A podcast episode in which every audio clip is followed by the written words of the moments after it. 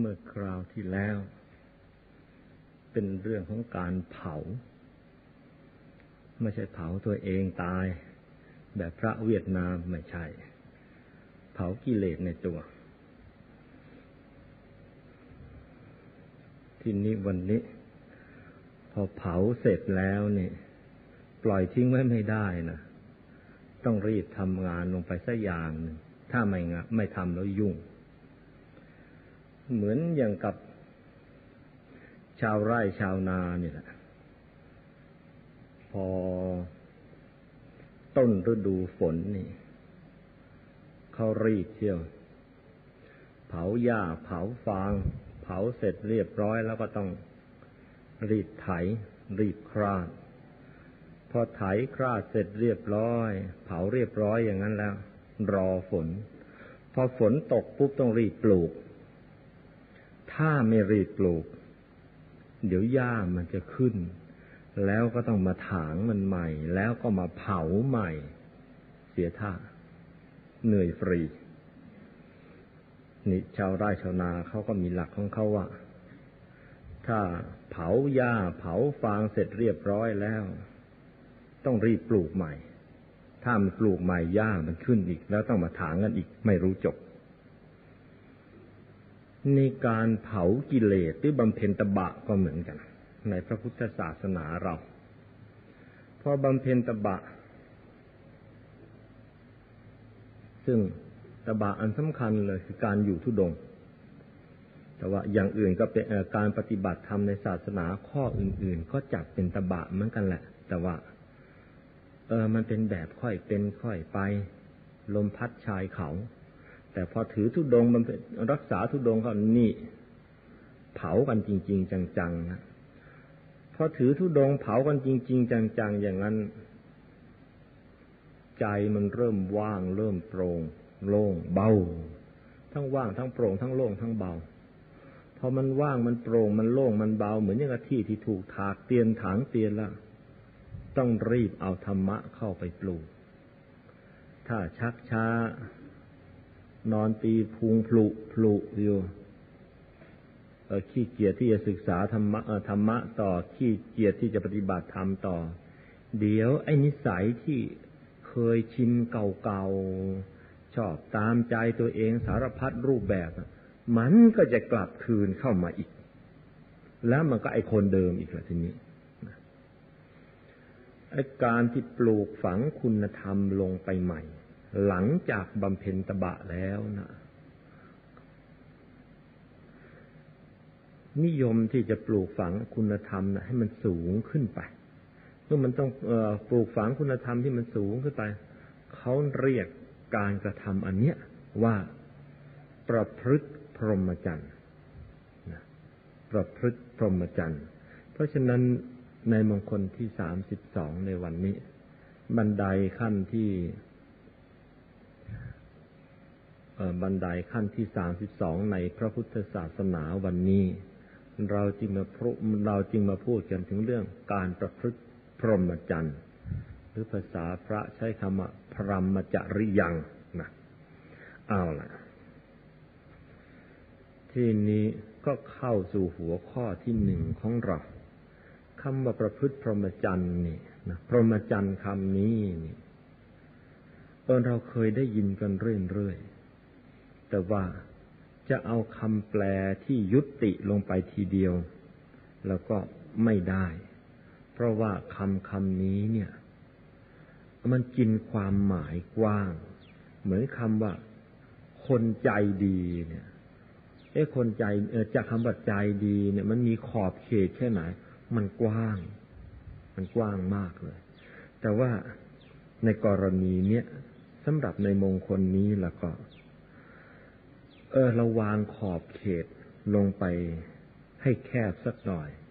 เพื่อประโยชน์ในการปฏิบัติเพราะฉะนั้นคำว่าพรหมจริยังนี่เราแปลเอาในเชิงปฏิบัติของเราเป็นประโยชน์ในการฝึกตัวเองพรหมจริยังในภาษาพระแปลตรงๆเลยว่าประพฤติตัวเองอย่างกับพระพรหมพรหมจริยัง ก็มาจากคำว่าพรหมบวกจริยะหรือจริยานั่นแหละพรหมกับพระพรหมนั่นจริยะก็คือความประพฤติเพราะฉะนั้นพรหมจริยังการประพฤติตัวการประพฤติพรหมจรรย์ถ้าจะแปลเขาบอกว่าประพฤติตัวเองเหมือนอย่างกับพระพรหมหมายถึงการประพฤติคุณธรรมต่างๆทั้งหมดในศาสนานี่แหละให้มันเคร่งครัดยิ่งขึ้นจนกระทั่งกิเลสที่มีอยู่ในตัวเองนี่ก็หมดไปเลยนั่นคือพรหมจริยังหรือการประพฤติพรหมจรรย์โดยความหมายในเชิงปฏิบัติของเราที่นี้เออก่อนที่จะก้าวไปไกลกว่านี้น่าจะได้พูดถึงภูมิชั้นของจิตคนเราซะก่อนคนเราเนี่ยอยู่บนพื้นดินด้วยกันนี่แหละแต่ว่าภูมิของจิตใจเนี่ยมันไม่เหมือนกันหรอกบางคนก็ฝ่ายสูงบางคนก็ฝ่ายต่ำบางคนก็คิดจะทำกินเองบางคนก็คิดจะโกงเขากินเดินอยู่ในเดินอยู่บนพื้นดินด้วยกันเนี่ยแต่ว่าภูมิของใจมันไม่เท่ากันมันไม่เหมือนกันก็เลยต้องมามาแบ่งภูมิชั้นจิตใจของคนเราก่อนเมื่อในมงคลต้นๆได้เคยพูดถึงโครงสร้างของโลกเราด้วยโลกเราพระพุทธเจ้าตรัสเรียกเอาไว้ว่ากามภพภพแปลว่าโลกภพแปลว่าแปลว่าโลกกามภพภพที่ยังข้องเกี่ยวกับเรื่องกามเรื่องเพศทีนี้พระพุทธเจ้าเนี่ยเรียกโลกที่เราอยู่เนี่ยนะว่ากามภพแล้วพระองค์ยังบอกต่อพ้นจากโลกที่เราอยู่ไปแล้วเนี่ยยังมีอีกภพหนึ่งอีกเขาเรียกว่ารูปภพรูปภพก็เป็นที่อยู่ของพวกพวกพระพรหมนะที่เรียกว่ารูปพรหมแล้วยังมีอีกมีภพอีกภพหนึ่งซึ่งละเอียดประณีตยิ่งขึ้นเป็นสุขยิ่งขึ้นเรียกว่าอรูปภพเป็นภพที่อยู่ของพวกอรูปพรหมตกลงทั้งกามภพทั้งรูปภพอรูปภพในภาษาศาสนารวมเรียกชื่อว่าอันหนึ่งว่าภพสามโลกทั้งสามถ้าอุปมาเคยอุปมาให้ฟังไอ้คำว่าภพสามอันเนี้ยถ้าจะอุปมาแล้วคล้ายๆอย่างนี้มันมันเรียงกันอยู่อย่างนี้คล้ายๆว่าเรามีลูกฟุตบอลอยู่ลูกไอ้ตรงกลางลูกฟุตบอลน่ะเอาลูกเทนนิสใส่เอาไว้ลูกลอยอยู่ตรงกลางใช่แล้วไอ้ตรงกลางลูกฟุตบอลน่ะมันมีลูกปิงปองอยู่อีกลูกไอ้ขออภัยตรงกลางลูกเทนนิสน่ะมันมีลูกปิงปองอยู่อีกลูกไอ้ลูกปิงปองเนี่ยอุปมาเหมือนกามภพหรือโลกที่เราอยู่ไอ้ลูกเทนนิสนั่นน่ะอุปมาเหมือนเอ่อรูปภพที่พระพรหมเขาอยู่และไอ้ลูกฟุตบอลน่ะอุปมาเหมือนอรูปภพที่พวกอรูปพรหมอรูปพรหมอย่างอาลาดาบทอุทกดาบทครูเก่าของเจ้าชายสิทธัตถะเขาอยู่ที่นั่นโลกมีโครงสร้างของมันอย่างนั้นมันผ่านประวัติจักรยะเอ๊ะแล้วสุริยะจักรวาลมันอยู่ที่ไหนมันยังอยู่ในลูกปิงปองนั่นแหละยังไม่ได้หลุดออกมาถึงลูกเทนนิสยังไม่ได้หลุดออกมาถึงเอ่อลูกฟุตบอลเลยนะสำหรับเรื่องนี้ไม่เป็นไรค่อยๆฝึกสมาธิต่อไปข้างหน้าพอความสว่างข้างในมันเกิดขึ้นพอเพียงอันนี้จะเห็นเองไม่ยากหรอกนะทีนี้ภูมิชั้นจิตของคนเราเนี่ยจิตใจของคนเราเนี่ยมันก็มีเป็นเอ่อมีชั้นนะคำว่าชั้นหรือขั้นเนี่ยก็ภาษาพระก็นิยมใช้คำว่าภูมิภูมินั่นแหละพอสำเภาสระอูมอม้าสระอิภูมิเราอ่านกันสั้นๆว่าภูมิภูมิชั้นจิตใจของคนเราเนี่ยโดยทั่วๆไปแล้วนะเอาว่าที่อยู่บนพื้นดินด้วยกันนี่โดยทั่วไปแล้วเนี่ยก็แบ่งออกได้สามภูมิใหญ่ๆเหมือนกันทางศาสนาให้ชื่อเอาไว้อย่างนี้ว่าภูมิชั้นของคนทั่วๆไปอย่างพวกเราๆเนี่ย ท่านเรียกว่ากามาวจรภูมิกามาก็กามนั่นแหละนะกามาวจรภูมิวแหวนจอจานรอเรือวจรกามาวจรภูมิคือภูมิชั้นของจิตใจของคนทั่วๆไปอย่างพวกเรานี่แหละที่ยังคล้องอยู่กับกามอยู่ยังมีความรักอยู่ยังมีความโกรธยังมีความเกลียดความชังกันอยู่เนี่ยภูมิอย่างพวกเรานี่แหละภูมิที่ความรักยังเต็มหัวอกอยู่นี่พวกหนึ่งเป็นเรื่องของคนทั่วๆไปไม่มีอะไรน่ารังเกียจภูมิที่สอง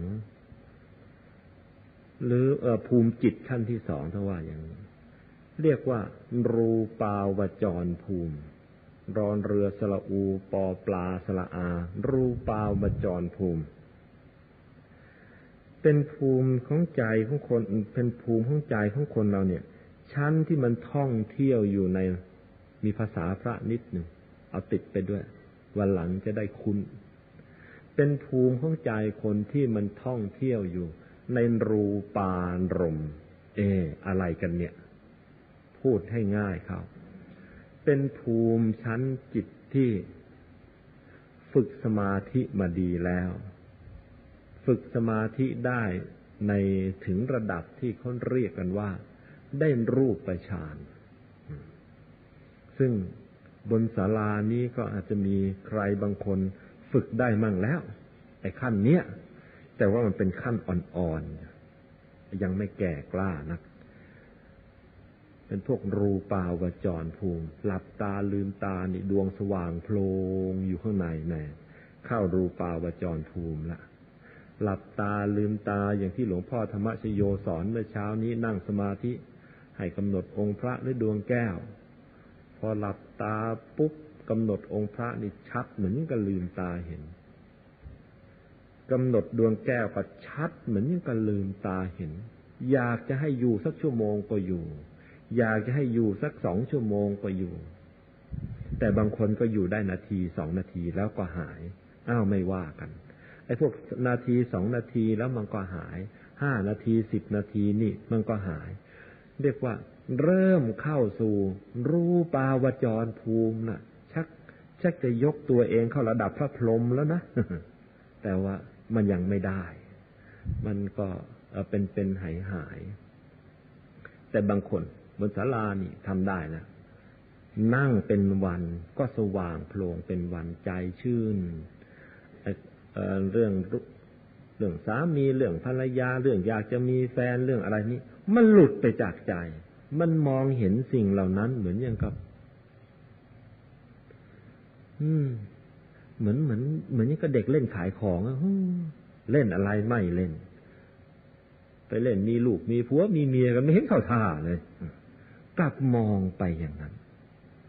มองไปอย่างนั้นจริงๆพวกที่พอความสว่างมันโผล่เข้ามาข้างในอย่างนี้แหละทีนี้ภูมิของจิตระดับที่สามเขาเรียกว่าอรูปาวจรภูมิอรูปาวจรภูมิเติมออ่างไปตัวเดียวเท่านั้นน่ะพวกนี้เป็นภูมิจิตที่สูงขึ้นไปอีก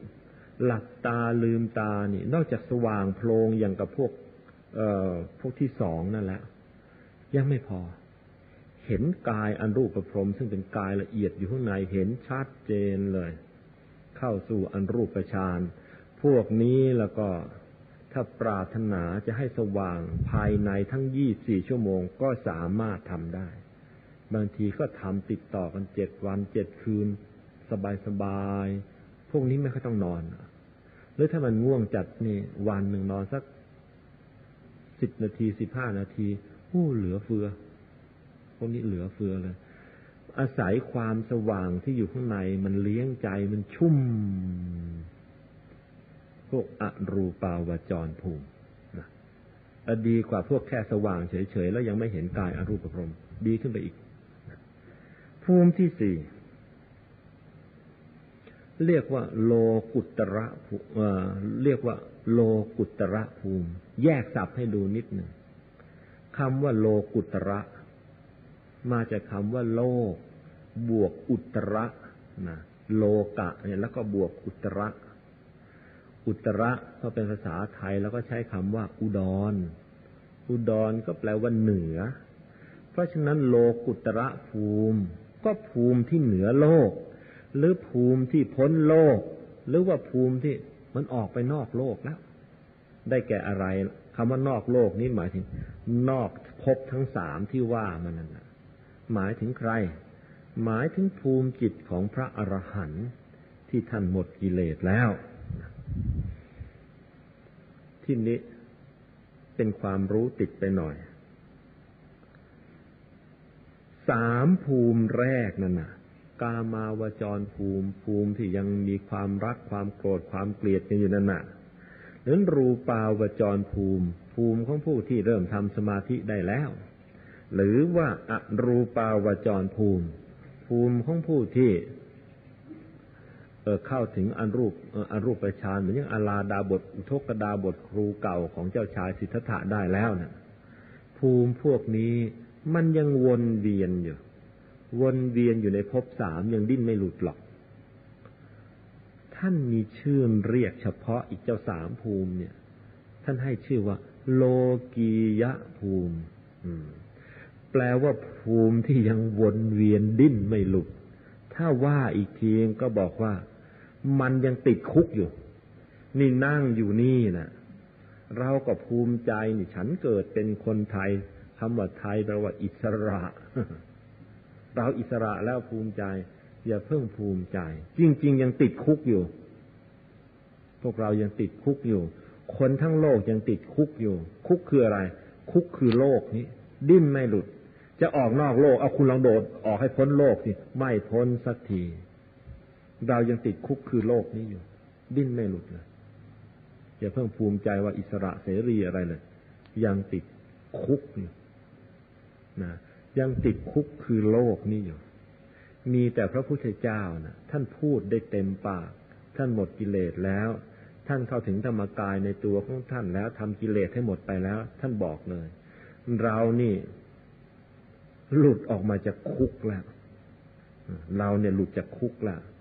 ท่านในสายตามองอีกแง่พระพุทธเจ้าคือใครพระพุทธเจ้าคือคนที่แหกคุกคือโลกเราเนี่ยออกไปได้แล้วไอ้เราที่ยังติดคุกอยู่ยังออกไม่ได้แล้วไม่คิดจะออกด้วยบางคนกลัวมากเลยกลัวจะต้องออกจากคุกนี่คือโลกนี่เสียดายนี่คือพวกเราเสียดายเดี๋ยวกิเลสมันจะหมดไปไม่ได้อยู่เจอหน้าพักพวกเพื่อนฝูงท่านอยู่มันอย่างนี้แล้ววะนี่คือคนทั่วไปในโลกนี้เขาเป็นกันอยู่ทีนี้พอเราเข้าใจภูมิเอ่อภูมิทั้งทั้งสี่ภูมิเนี่ยที่ว่ามาแล้วกามาวจรภูมิรูรูปาวจรภูมิอรูปาวจรภูมิแล้วก็โลกุตระภูมิที่ว่านี้นะก็อยู่บนพื้นโลกนี่แหละสมมุติในกอเอาดูพระพุทธเจ้าของเราก็แล้วกันพระพุทธเจ้าของเราเมื่อตอนเกิดมาใหม่เมื่อตอนประสูติมาตั้งแต่ประสูติจนกระทั่งวันออกบวชคือเมื่ออายุได้ยี่สิบเก้าพระชนมพรรษาได้ยี่สิบเก้านั่นยังอยู่ในกามาวจรภูมิอยู่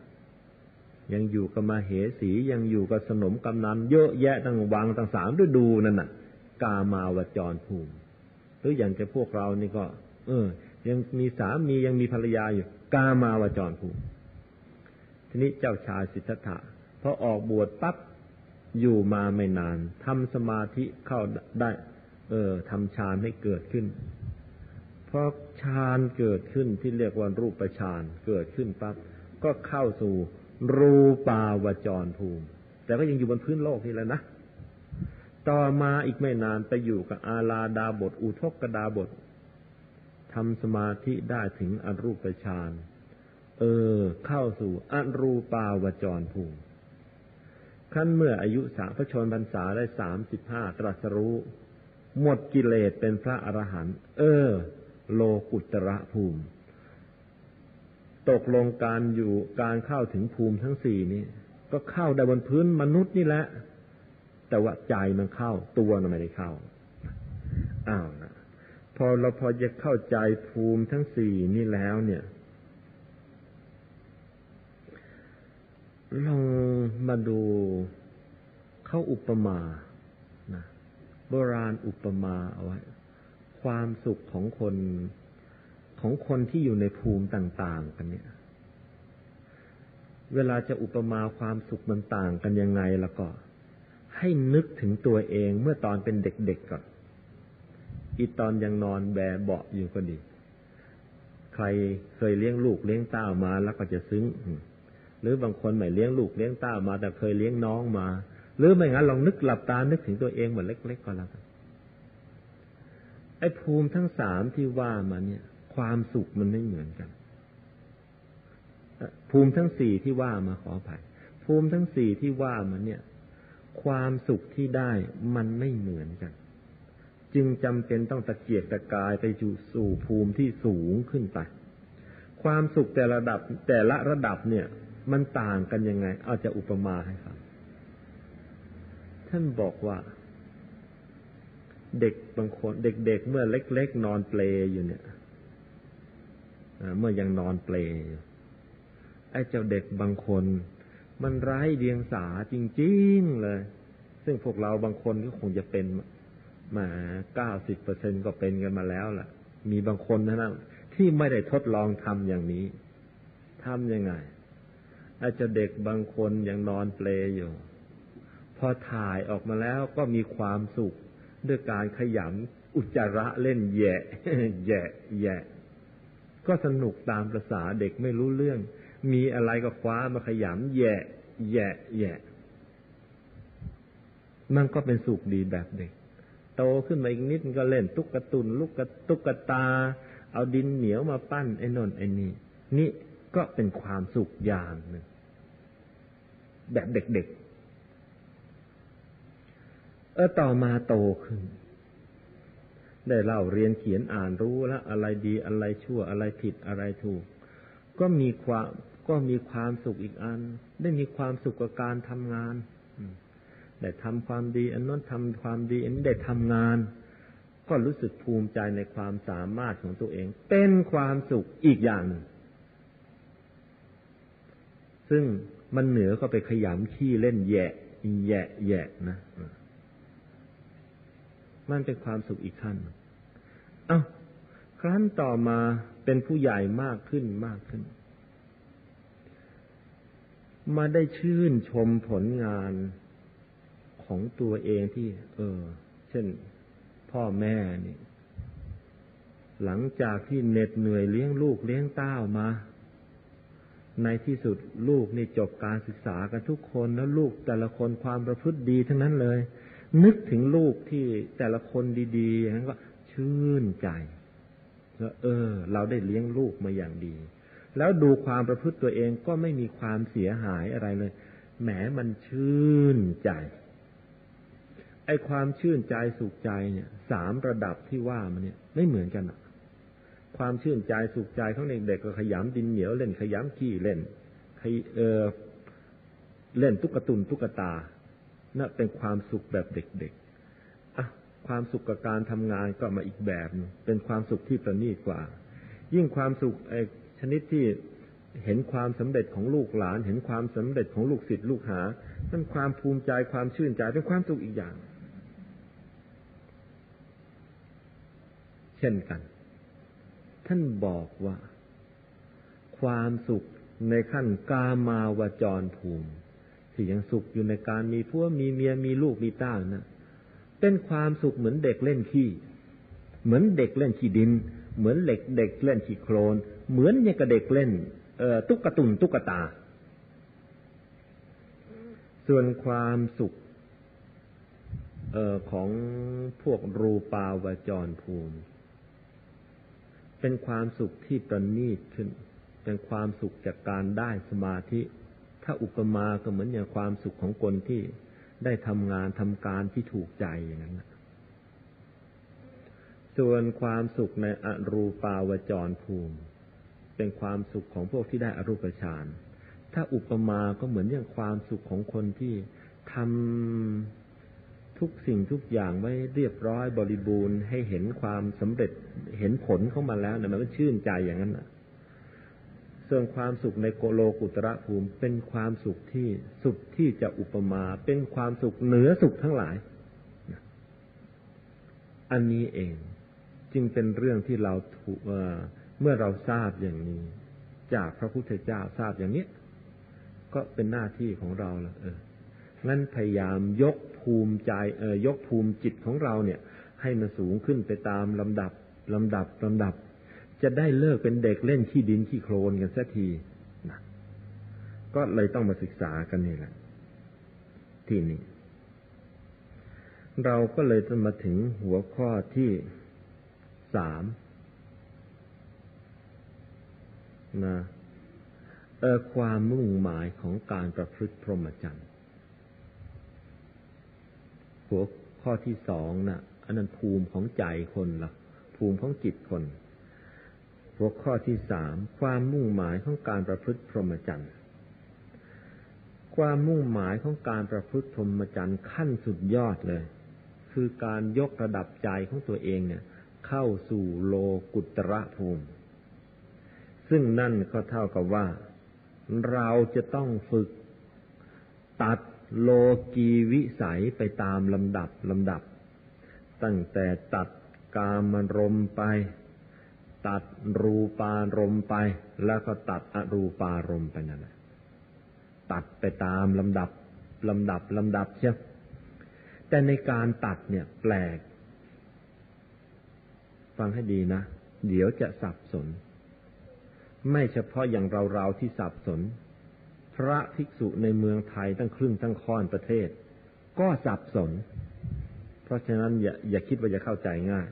อีกถึงเมื่อถึงจุดนี้แล้วดูให้ดีที่บอกว่าให้ตัดโลกีวิสัยไปตามลำดับลำดับนั่นน่ะตั้งแต่ตัดกามทิ้งไปแล้วก็ตัดรูปารมณ์อารมณ์เกี่ยวกับรูปฌานทิ้งไปแล้วก็ตัดอรูปฌานทิ้งไปนั่นน่ะไม่ใช่อยู่ดีๆตัดทิ้งทั้งหมดไม่ใช่มันเป็นลักษณะเรือมันส่งกันเป็นทอดทอดหรือรถมันส่งเป็นทอดทอดจะตัดอันหนึ่งจะต้องสร้างอันที่สองเข้ามาแทนจะตัดอันที่สองจะต้องสร้างอันที่สามเข้ามาแทนจะตัดอันที่สามจะต้องสร้างอันที่สี่ขึ้นมาแทนถ้าไม่งั้นตัดทิ้งเลยไม่ได้ยกตัวอย่างอย่างนี้ที่ว่าการประพฤติพรหมจรรย์น่ะขั้นแรกจะต้องตัดกามารมณ์ออกจากใจ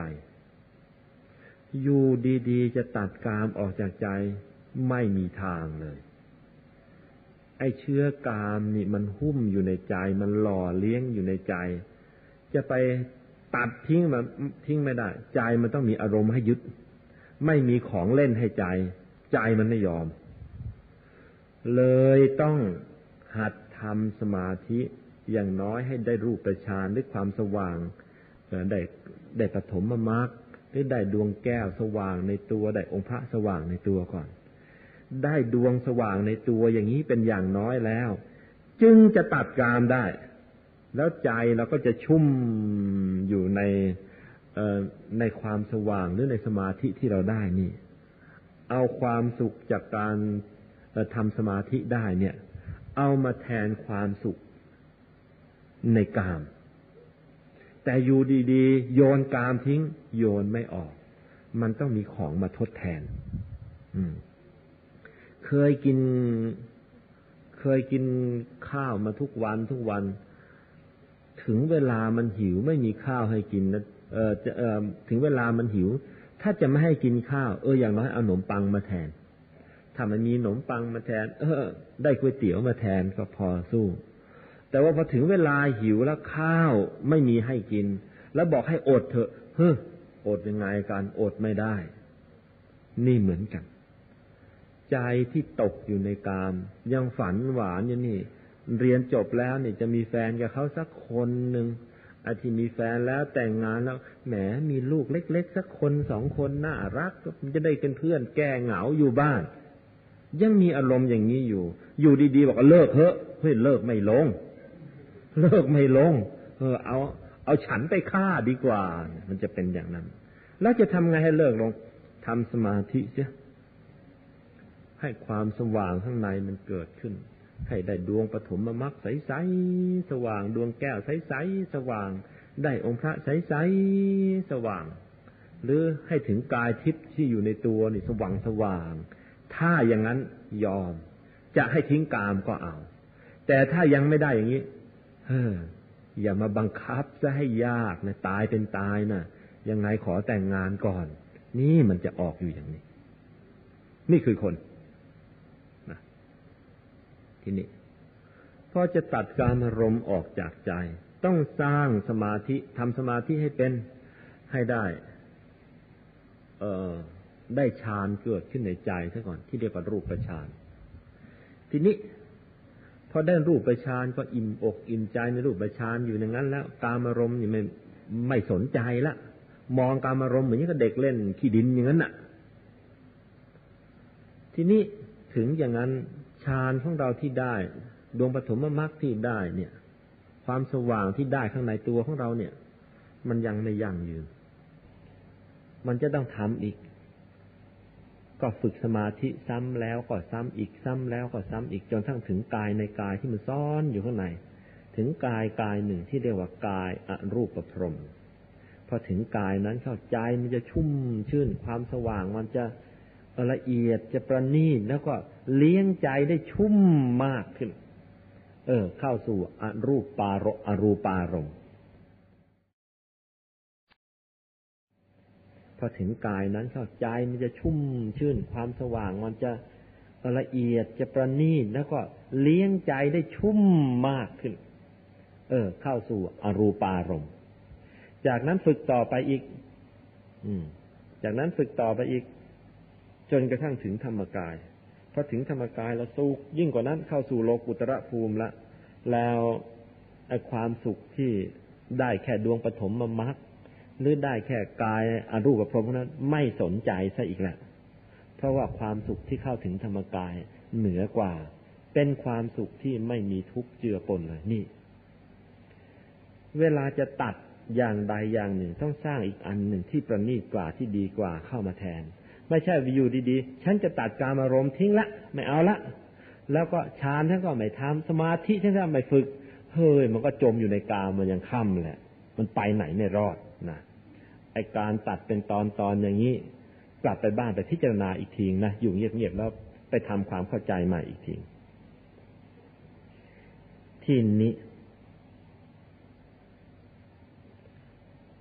ในความมุ่งหมายของการประพฤติพรหมจรรย์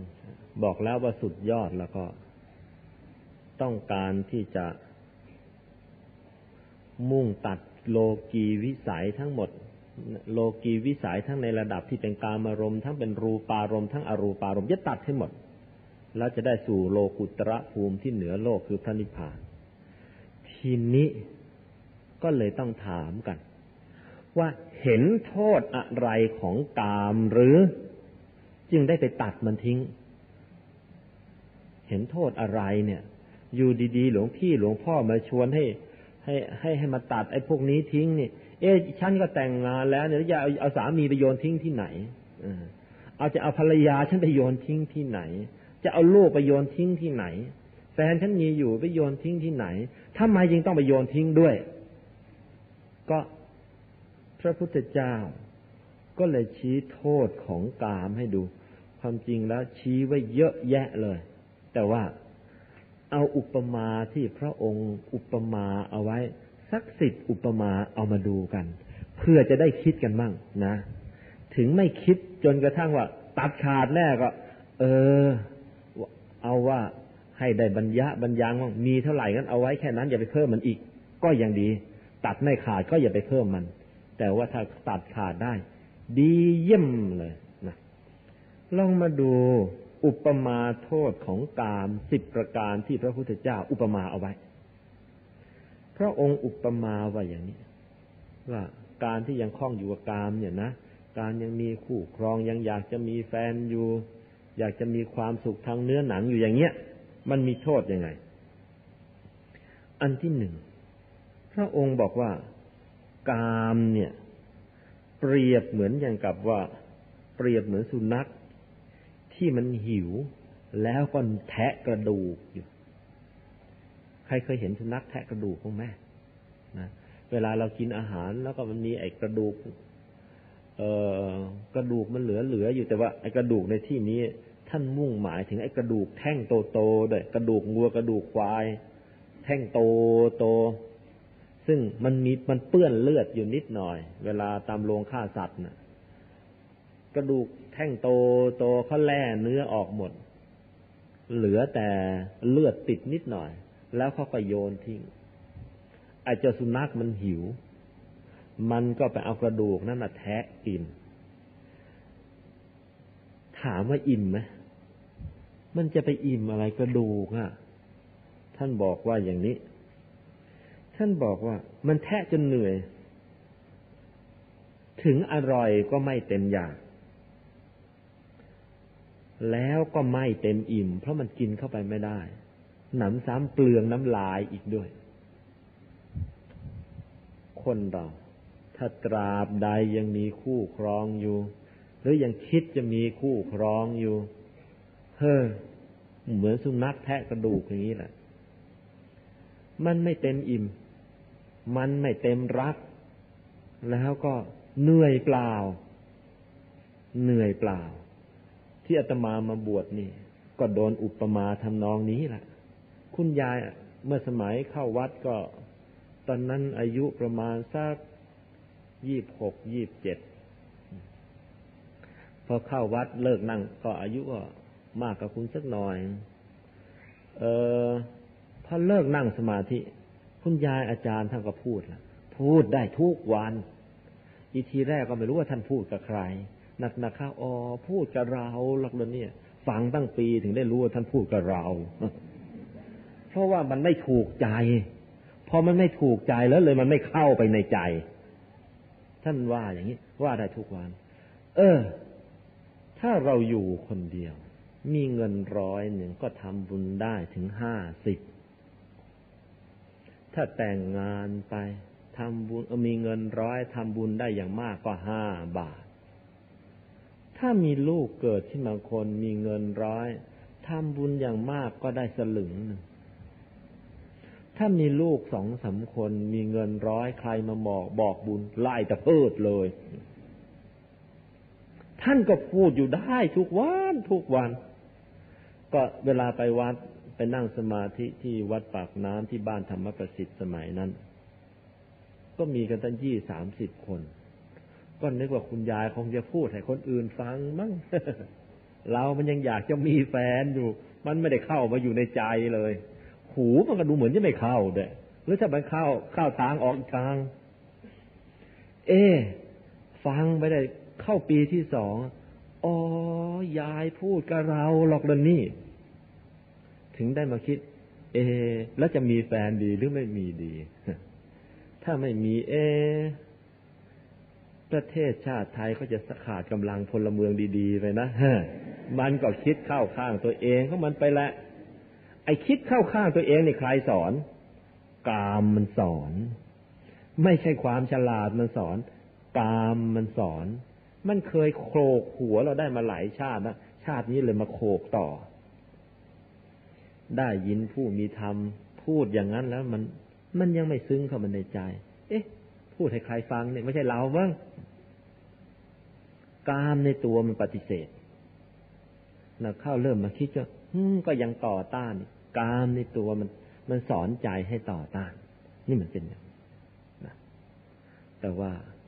เอ๊ฟังมากเข้ามากเข้าสองปีก่อนแล้วสามปีก็แล้วพอเข้าปีที่สี่ที่ห้าเอ๊ะงั้นบวชดีกว่าเออเลยได้บวชมานั่งอยู่นี่แหละเพราะไม่อยากเป็นหมาแทะกระดูกไงล่ะอ้าวอันที่สองนะอันที่สองกามเปรียบเหมือนชิ้นเนื้อกามเปรียบเหมือนชิ้นเนื้อที่แรงหรือว่าเหยี่ยวเนี่ยมันคาบบินมาคือเวลาอุปมาอันนี้เนี่ยถ้าใครอยู่ในบ้านในเมืองนี่ยากสักหน่อยไม่ค่อยเห็นถ้าใครลูกทุ่งแล้วจะเห็นชัดเวลาพวกอีกาพวกอินแรงพวกเหยี่ยวเนี่ย มันไปคาบชิ้นเนื้ออะไรมาได้ชิ้นหนึ่งเนี่ยเนื่องจากชิ้นเนื้อมันชิ้นมาเอ่อมันเป็นชิ้นโตๆมันจะขยอกกลืนเข้าไปมันก็ไม่ได้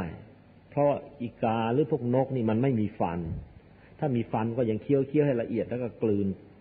ทีนี้มันยังไม่มันไม่มีฟันจะเคี้ยวมันจะต้องจิกฉีกจิกฉีกแล้วให้กลืนแต่ว่ามันเพิ่งจิกมาได้มับยังไม่ทันได้ฉีกยังไม่ทันจะได้เคี้ยวไอ้ตัวอื่นมันมาจะมาแย่งซะแล้วก็คาบได้ก็บินหนีพอบินแล้วไอ้ตัวอื่นมันก็มาแย่งไอ้ทีแรกก็แย่งชิ้นเนื้อในปากมันแย่งไม่ถนัดมันก็จิกตัวมันเข้าไปเลย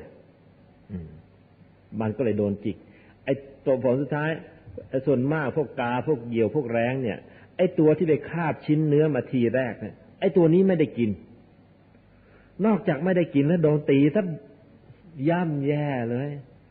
ช้ำบักโกรกเลยก็แล้วกันแหละก็บอกว่าอะไรล่ะไม่ตายก็เลี้ยงไม่โตโดนตีเอาช้ำเชียวนะเพราะว่ามันจะถูกไอ้ตัวอื่นเนี่ยแย่งจริงกามก็เหมือนกันยิ่งใครไปชอบไปเจอใครสักคนน่ะสวยจริงๆเลย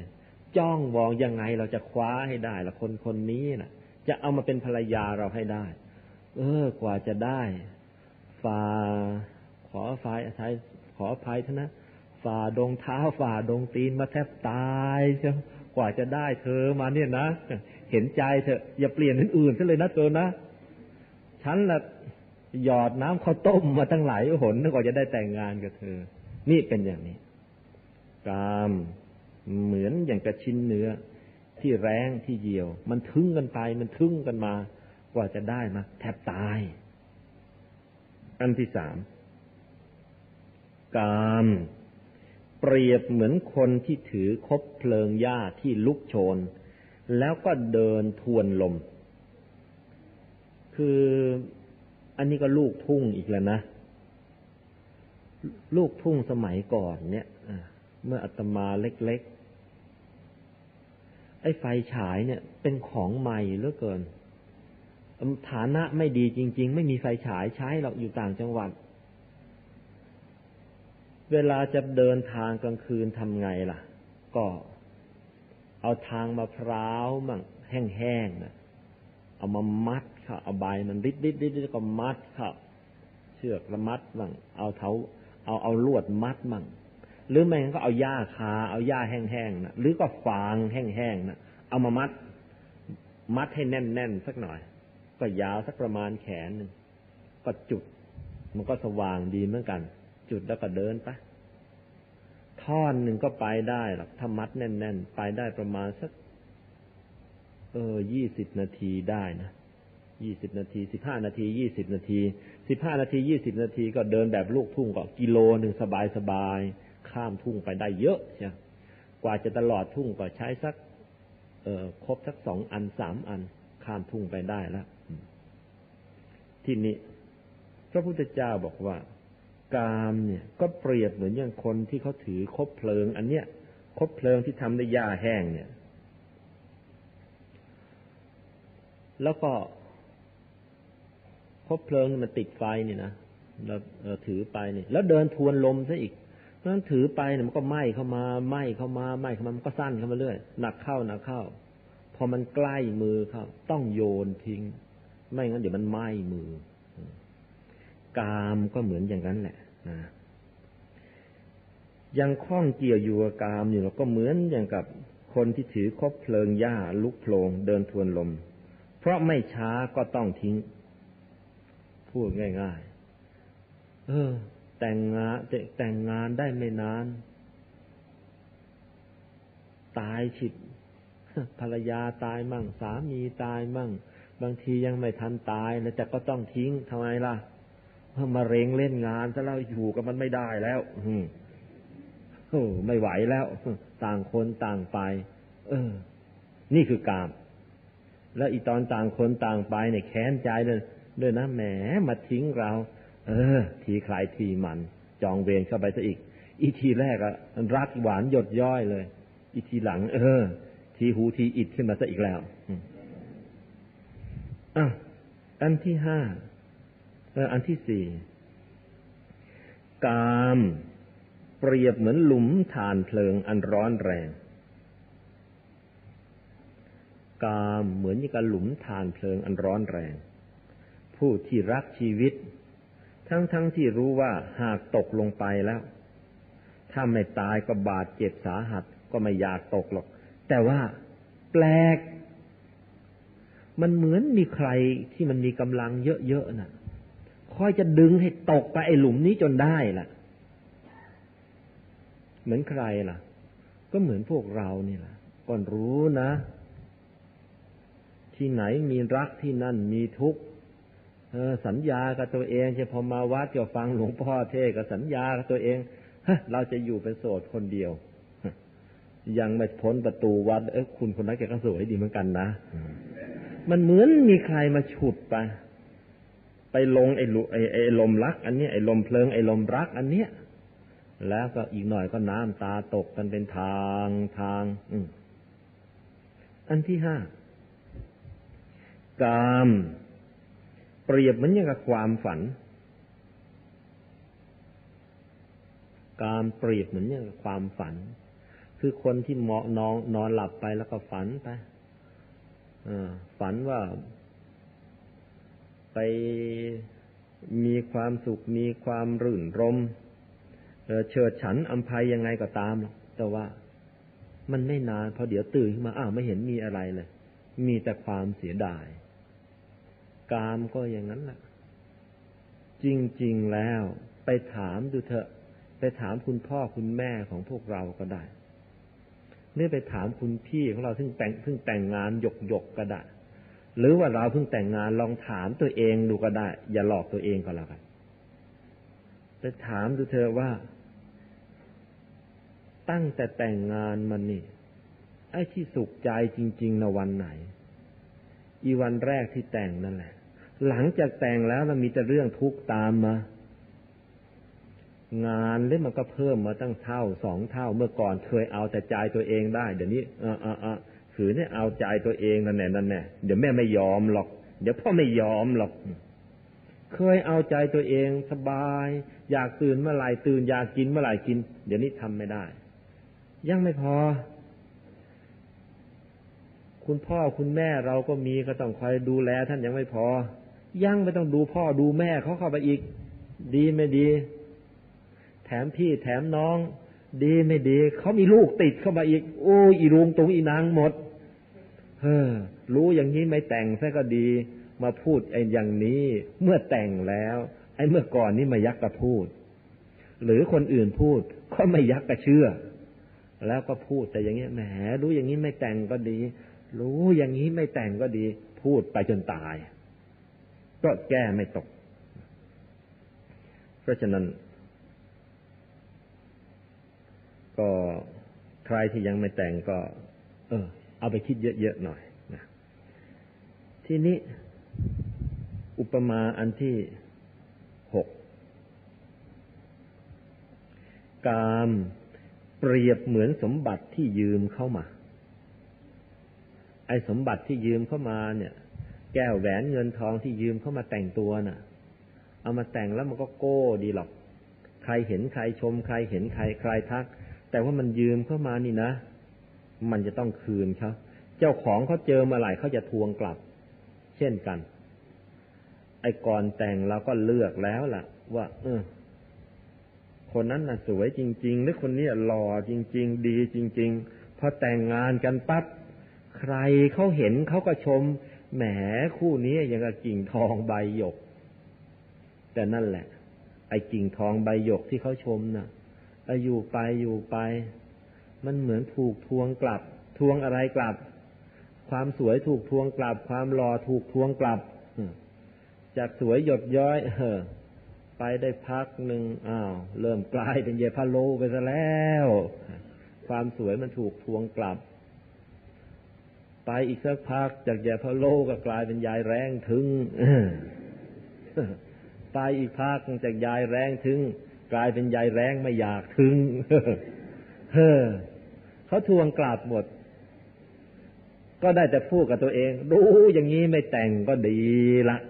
นี่นี่มันจะเป็นอย่างนี้ แหมอีตาพระเอกของเราก็เหมือนกันมาก่อนเนี่ยหล่อแต่ว่าแต่งงานได้ไม่กี่ปีตายตายทำไมเป็นงี้ล่ะหัวล้านกลิ้งเป็นนกตะกลุ่มซะแล้ว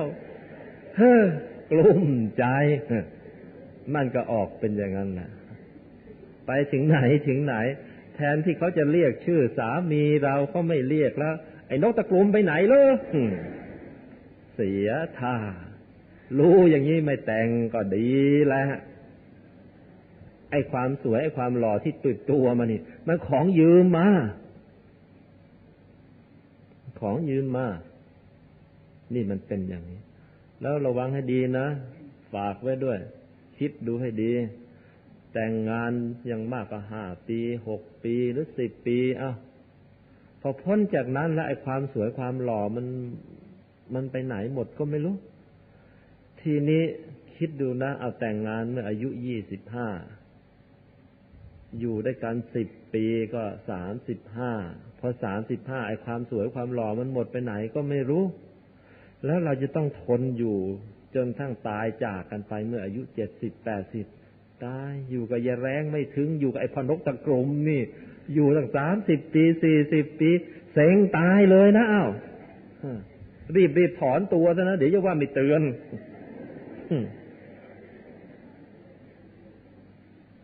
อันที่เจ็ดกามกามเปรียบเหมือนต้นไม้ผลดกในป่า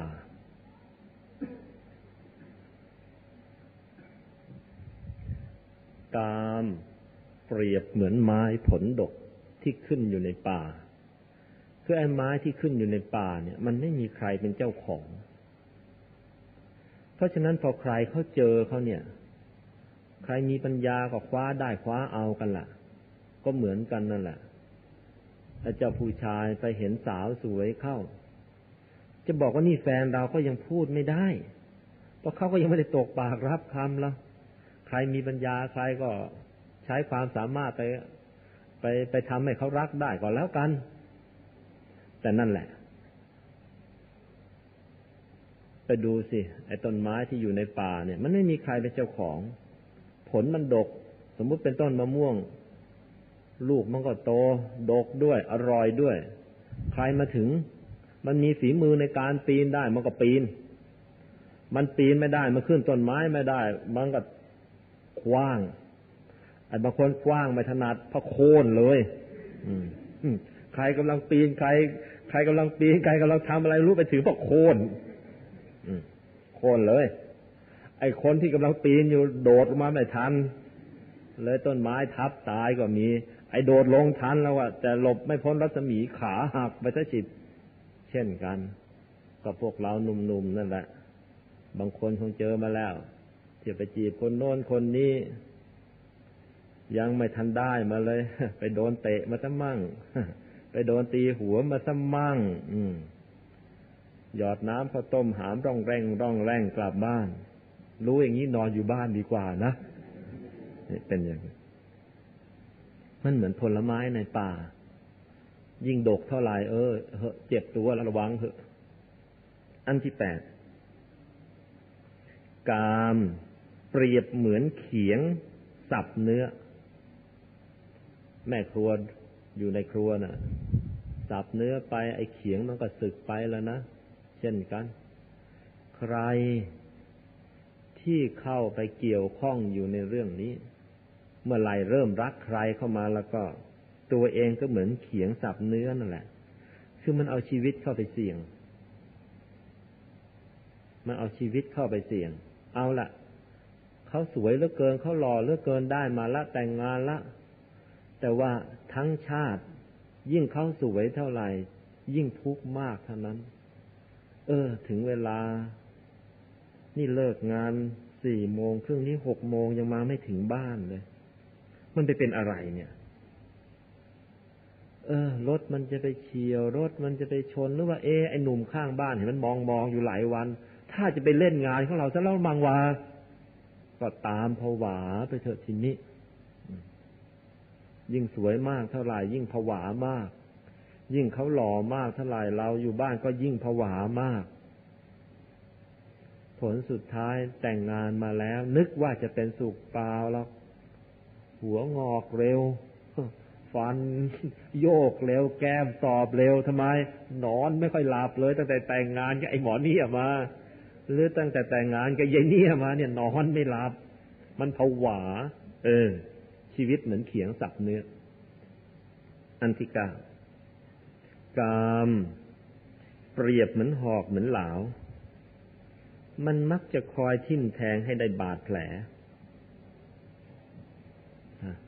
พูดง่ายๆโบราณก็บอกว่ามันก็เหมือนลิ้นกับฟันน่ะเดี๋ยวมันก็กระทบกันจนได้กระทบกันทีก็มันก็เจ็บทีแล้วนะบางทีก็ถึงก็ยาก็ร้างไปยาร้างไปแล้วมันไม่ใช่เจ็บเฉพาะตัวแล้วทีนี้คนที่เกี่ยวข้องมีเท่าไหร่เดือดร้อนหมดบางทีก็เอามีลูกสามคนสี่คนแบ่งไปคนละสองแบ่งกันยังลูกหมาลูกแมวกันแหละร้องกระจองงอแงไปหมดเออก็ไม่รู้ไปรักทำไมนี่ถ้ารู้อย่างนั้นคงก็คงจะไม่มีครับแต่หนักกว่าจะรู้ก็มาอย่างนี้ซะแล้วก็อ้าวเดี๋ยวนี้รู้แล้วนะอย่าไปมีมันเลยนะ อันที่สิบกามเปรียบเหมือนหัวงูพิษเปรียบเหมือนหัวงูพิษเข้าไปเกี่ยวข้อง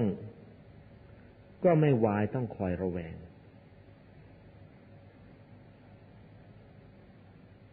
มันอดระแวงไม่ได้เข้าไปเกี่ยวข้องแล้วไม่เอ่อไม่วายต้องคอยระแวงไม่อาจปลงใจได้สนิทไม่อาจวางจิตให้ปลอดโปร่งได้มันวางใจไม่ได้เอไอ้ที่เขาว่ารักเราเนี่ยรักเราจริงไม่เนาะรักเราหรือว่าว่ารักสมบัติเราจะเอาเราเป็นสะพานเพื่อฐานะตำแหน่งจะโอ้สารพัดมันก็คิดกันไปผลสุดท้ายคนที่มีคู่เนี่ยแต่งงานไปแล้วมีความระแวงกันเอ้าไอ้โรคระแวงเนี่ยมันค่อยๆเพาะงอกตัวขึ้นมาตามลำดับลำดับยิ่งไปแต่งงานกับคนที่เขาไม่ค่อยจะมีศีลธรรมอยู่ในใจความระแวงก็ยิ่งมากระแวงมากระแวงมากเท่าไหร่ก็ทุกข์มากเท่านั้นใจไม่มีสงบธรรมะนึกไม่ออกวันๆก็นึกนี่ไอ้เจ้าตัวดีนี่วันนี้มันเที่ยวไปหยอดไข่ที่ไหนมั่งก็ไม่รู้เนี่ยแล้วนี่เมื่อปีที่แล้วมันก็นู่นเอาไปแอบมายังไงก็ไม่รู้ปีที่แล้วเอาเด็กมาฝากขวบสองขวบมันก็บอกว่าญาติของมัน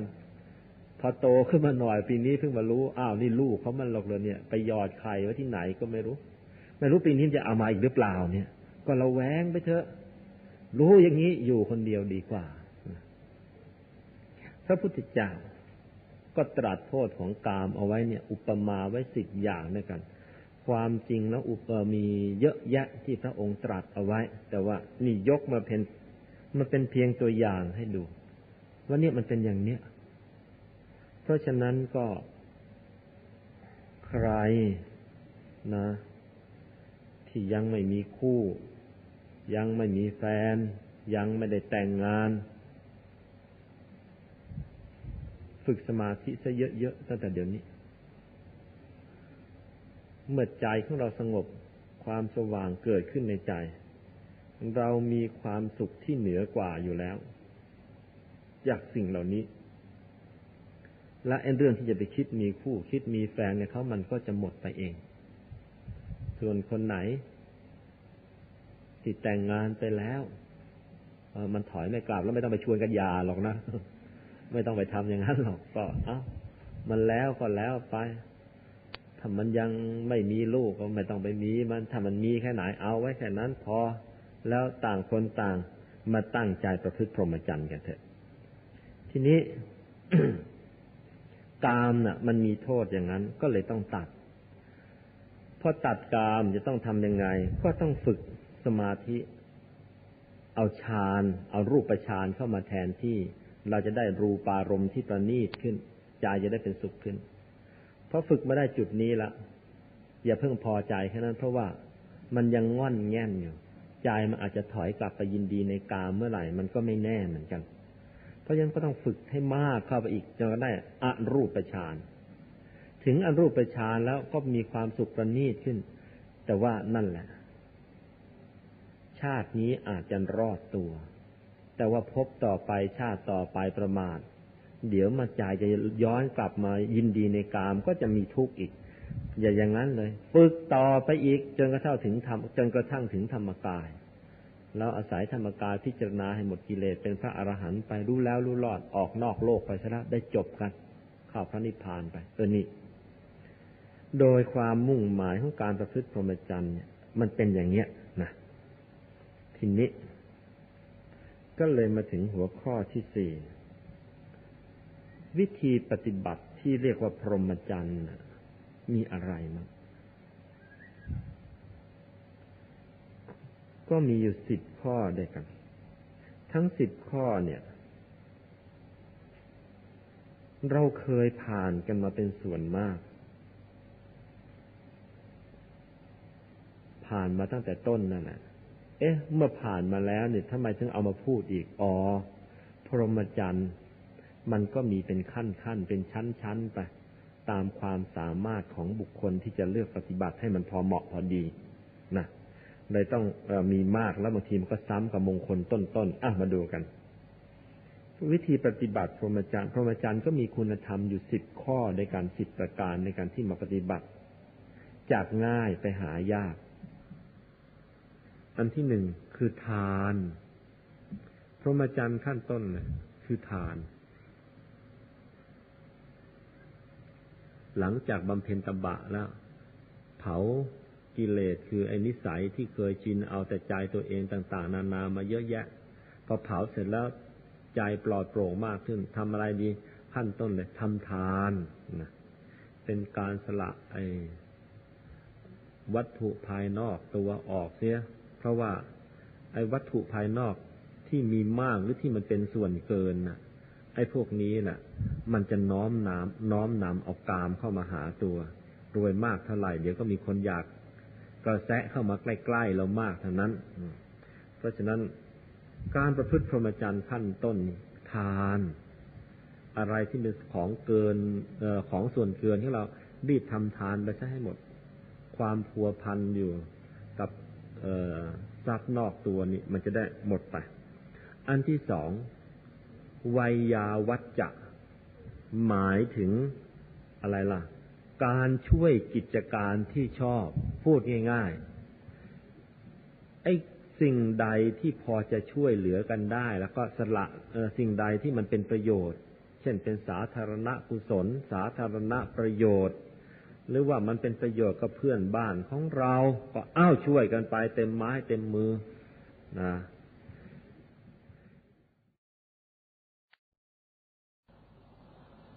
หรือว่ามันเป็นประโยชน์กับเพื่อนบ้านของเราก็อ้าวช่วยกันไปเต็มไม้เต็มมือนะ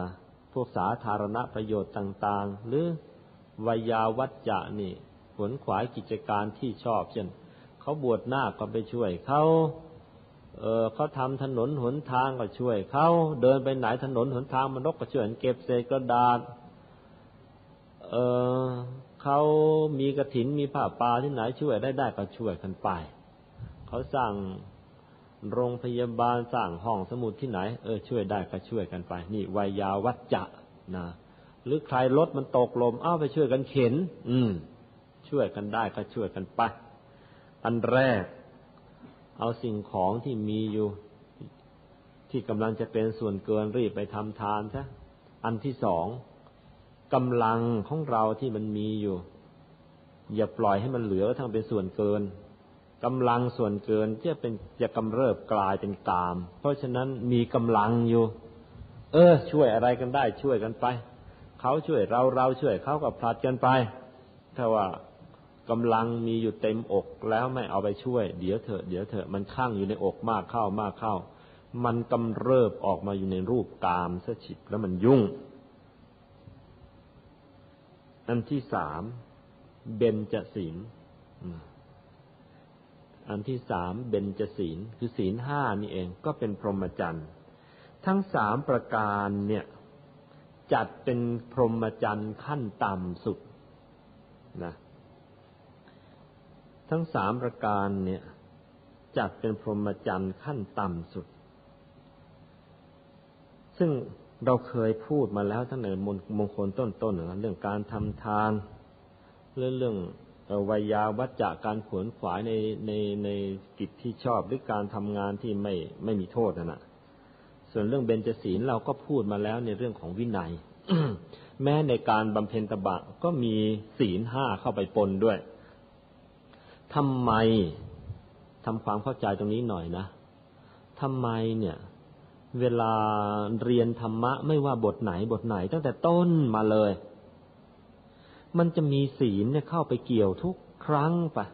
แทรกเหมือนอย่างกับยาดำทางนักในวงการศาสนาแล้วก็บอกว่าเวลาเรามองศีลเนี่ยให้มองศีลเหมือนอย่างกับแม่บันไดไม่ใช่ลูกบันไดนะบันไดมันมีอยู่สองส่วนส่วนหนึ่งคือแม่บันไดไอ้ไอ้อันยาวที่ประกบอยู่ข้างๆอีกส่วนหนึ่งไอ้อันสั้นๆอยู่ในระหว่างเขาเรียกว่าลูกบันไดที่เราเหยียบเดินขึ้นมาบันไดเนี่ยเราจะพาดขึ้นที่สูงบันไดนี่จะพาดขึ้นที่สูงพาดตรงไหนก็ตามแม่บันไดมันต้องยาวเท่านั้นยาวตั้งแต่พื้นจดข้างบนส่วนไอ้ลูกบันไดมันก็เป็นลูกสั้นๆไปก็แล้วแต่ศีลน่ะเหมือนอย่างกับแม่บันไดเราจะทำความดีอะไรก็ตามเอ่อถ้าเราจะทำความดีอะไรก็ตามคุณธรรมความดีเหล่านั้นอื่นๆเหล่านั้นเหมือนอย่างกับเป็นลูกบันไดส่วนศีลเหมือนอย่างกับแม่บันไดเพราะฉะนั้นเมื่อเอ่ยคุณธรรมอะไรขึ้นมาก็ตามนั่นหมายความว่าจะต้องอยู่ในกรอบของศีลคืออยู่ในแม่บันไดนี่ตลอดทางถึงแม้ว่าจะได้เอ่ยหรือไม่ได้เอ่ยก็ตามให้ถือว่าละไว้ในฐานที่เข้าใจตั้งแต่มงคลที่หนึ่งเรื่อยมาจนกระทั่งมงคลที่สามสิบสองที่เรากำลังพูดอยู่นี่ทีนี้สำหรับพรหมจรรย์ขั้นกลางแต่สำหรับขั้นต้นนั่นน่ะทานการสละสิ่งของส่วนเกินเป็นทานให้เข้าไปออกไปเสียวิยาวัจจะสละเรี่ยวแรงส่วนเกินออกไปเสียก่อนที่มันจะเปลี่ยนรูปกลายเป็นกามกำเริบเนื่องว่าอันที่สามรักษาศีลห้าให้ดีไอ้การรักษาศีลห้าเนี่ยเป็นเรื่องของการระวังเอ่อระวังไม่ให้ในในแง่ของการประพฤติพรหมจรรย์นะครับมุ่งระวังไปเลยคือข้อที่สามว่าไอ้ข้ออื่นก็ต้องระวังอยู่แล้วล่ะแต่ว่าที่แน่ๆลงไปเลยในกรณีอย่างนี้มุ่งไปเลยระวังข้อที่สามให้แจเลยอีตอนนี้เนี่ยเรายังออกมาจากครอบครัวเราไม่ได้ต้องเลี้ยงลูกเลี้ยงเมียเลี้ยงผัวกันอยู่เนี่ยแต่ถึงอย่างนั้นเราก็ศีลห้าเราจะไม่ให้ขาดเราจะรักษาไว้อย่างดีถึงรุ่นแม่เราเนี่ยยังไม่ได้แต่งงานยังเราก็คิดว่าแหมเราเองยังตัดใจไม่ขาดจากกามถึงตัดใจไม่ขาดก็ขอให้อยู่ในขอบของศีลห้าคือเที่ยวไม่จะได้ไม่เที่ยวไม่ไปยุ่งกับเมียใครเขาผัวใครเขาอย่างนี้มันก็จะได้รอดตัวอย่างนี้จัดเป็นพรหมจรรย์ขั้นต่ำอ่ะพรหมจรรย์ขั้นกลางดูกันต่อไปข้อที่สี่อัปปมัญญาออ่างมหานกาศปอปลาสองตัวมอม้ามหานกาศยอหญิงสองตัวสระอาอัปปมัญญาอัปปมัญญานี่หมายถึงอะไรอัปปมัญญาหมายถึงการแผ่เมตตานะการแผ่เมตตาแก่สรรพสัตว์ทั้งหลายโดยไม่เอ่อโดยไม่เลือกที่รักมักที่ชังแม้ว่ามันจะเป็นศัตรูของเราก็ตามก็ยังมีจิตปรารถนาเออให้มันเป็นสุขเป็นสุขเถอะอัปปมัญญาหมายถึงแผ่เมตตาแก่สรรพสัตว์ทั้งหลายโดยทั่วหน้าไม่เลือกที่รักมักที่ชังแม้ว่ามันจะเป็นศัตรูก็ตาม เช่นคนไทยแม้ว่าเออชนชาติเขมรกับเรานี่มันจะเคยเป็นศัตรูกันมากี่โกรธกี่กลับกันแล้วก็ตามแต่ว่าเฮ้อมันกำลังตกทุกข์ได้ยากนี่ไม่เอาไม่เอาไม่เอาอย่าไปจองเวรจองกรรมมันช่วยอะไรมันได้ก็ช่วยกันไปนี่ยกตัวอย่างหรือไอ้หมอนั่นน่ะมันแกล้งเราอยู่ได้ทุกวันทุกวันแต่เอาละแทนที่จะไปโกรธมันกลับมองในแง่ว่าเออไอ้นี่มันน่าสงสารนะอุตส่าห์ได้เกิดมาเป็นคนแล้วกลับกลับประพฤติตัวจะย้อนกลับไปเป็นสัตว์อีกแล้วจะเกะกะรังแกชาวบ้านร้านตลาดเขาทั่วไปนี่อุตส่าห์เกิดเป็นคนนี่จะย้อนกลับมีเขี้ยวมีหางงอกออกไปอีกแล้วหรือไอ้นี่น่าสงสารจริงๆเออแผ่เมตตาให้มันไปนะอันที่สี่อัปปมัญญาอันที่ห้าสัทธารสันโดษเราได้เรียนยินเราได้เรียนเรื่องสันโดษมาก่อนแล้วนะเมื่อมงคลต้นๆสัทธารสันโดษสอเสือทอทหารสระอารอเรือสัทธารสันโดษสัทธารสันโดษหมายถึงพอใจเฉพาะแต่คู่ครองของตนอันนี้หมายถึงผู้ที่แต่งงานแล้วเป็นภรรยาก็พอใจแต่สามีของตนมันจะหล่อหรือมันจะไม่หล่อก็เราได้ตัดใจร่วมหัวจมท้ายกันมาแล้วก็ไอ้หนุ่มข้างบ้านจะหล่อไงไม่สนฉันจะอยู่กับตะเบื้อของฉันนี่แหละเออเป็นคุณผู้ชายก็ก็เช่นกันอ้าวตัดสินใจมาแต่งงานมาแล้วก็ภรรยาฉันจะสวยไม่สวยรูปร่างอย่างกับนางพันธุรัตน์ก็ตามแต่อ่ะก็อยู่กันไปฝากผีฝากไข่กันไปพอใจแค่แค่เนี้ยเราเลือกเองนี่ไม่มีใครมาบังคับอยู่กันไปแก่ตายกันไปข้างเลยไม่เคยคิดนอกใจเลยอย่างนี้เรียกว่าสัทธารสันโดษอันที่หกเมถุนวิรัตเมถุนวิรัตวิรัติซึ่งแปลว่าเว้นขาดที่เรียกว่าเป็นพรหมจรรย์ขั้นกลางก็เพราะว่าเออนี่เป็นเรื่องมันเป็นเริ่มต้นของการตัดกามกันอย่างชนิดเอาจริงเอาจังละทำไมล่ะคือคนเราเนี่ยนะพอแผ่เมตตามากเข้ามากเข้านิดนึงนะอย่าปนกันมันมีแผ่เมตตานะอันหนึ่งแผ่ราคะนะอันหนึ่งไม่เหมือนกันแผ่เมตตาเอออยากจะให้สรรพสัตว์ทั้งหลายมันเป็นสุขคือมีความรู้สึกว่าทั้งโลกเนี่ยเหมือนอย่างกับเป็นลูกหลานของเราเองอยากจะให้มันเป็นสุขอย่างนี้เรียกว่าแผ่เมตตาปรารถนาให้ผู้อื่นเป็นสุขแต่อีกอันหนึ่งแผ่ราคะเป็นไงมาไปถึงไหนถึงไหน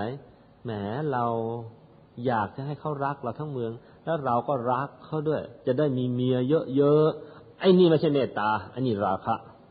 พูดง่ายๆกามกำเริบนั่นเองพรหมจรรย์เป็นเรื่องของการปราบกาม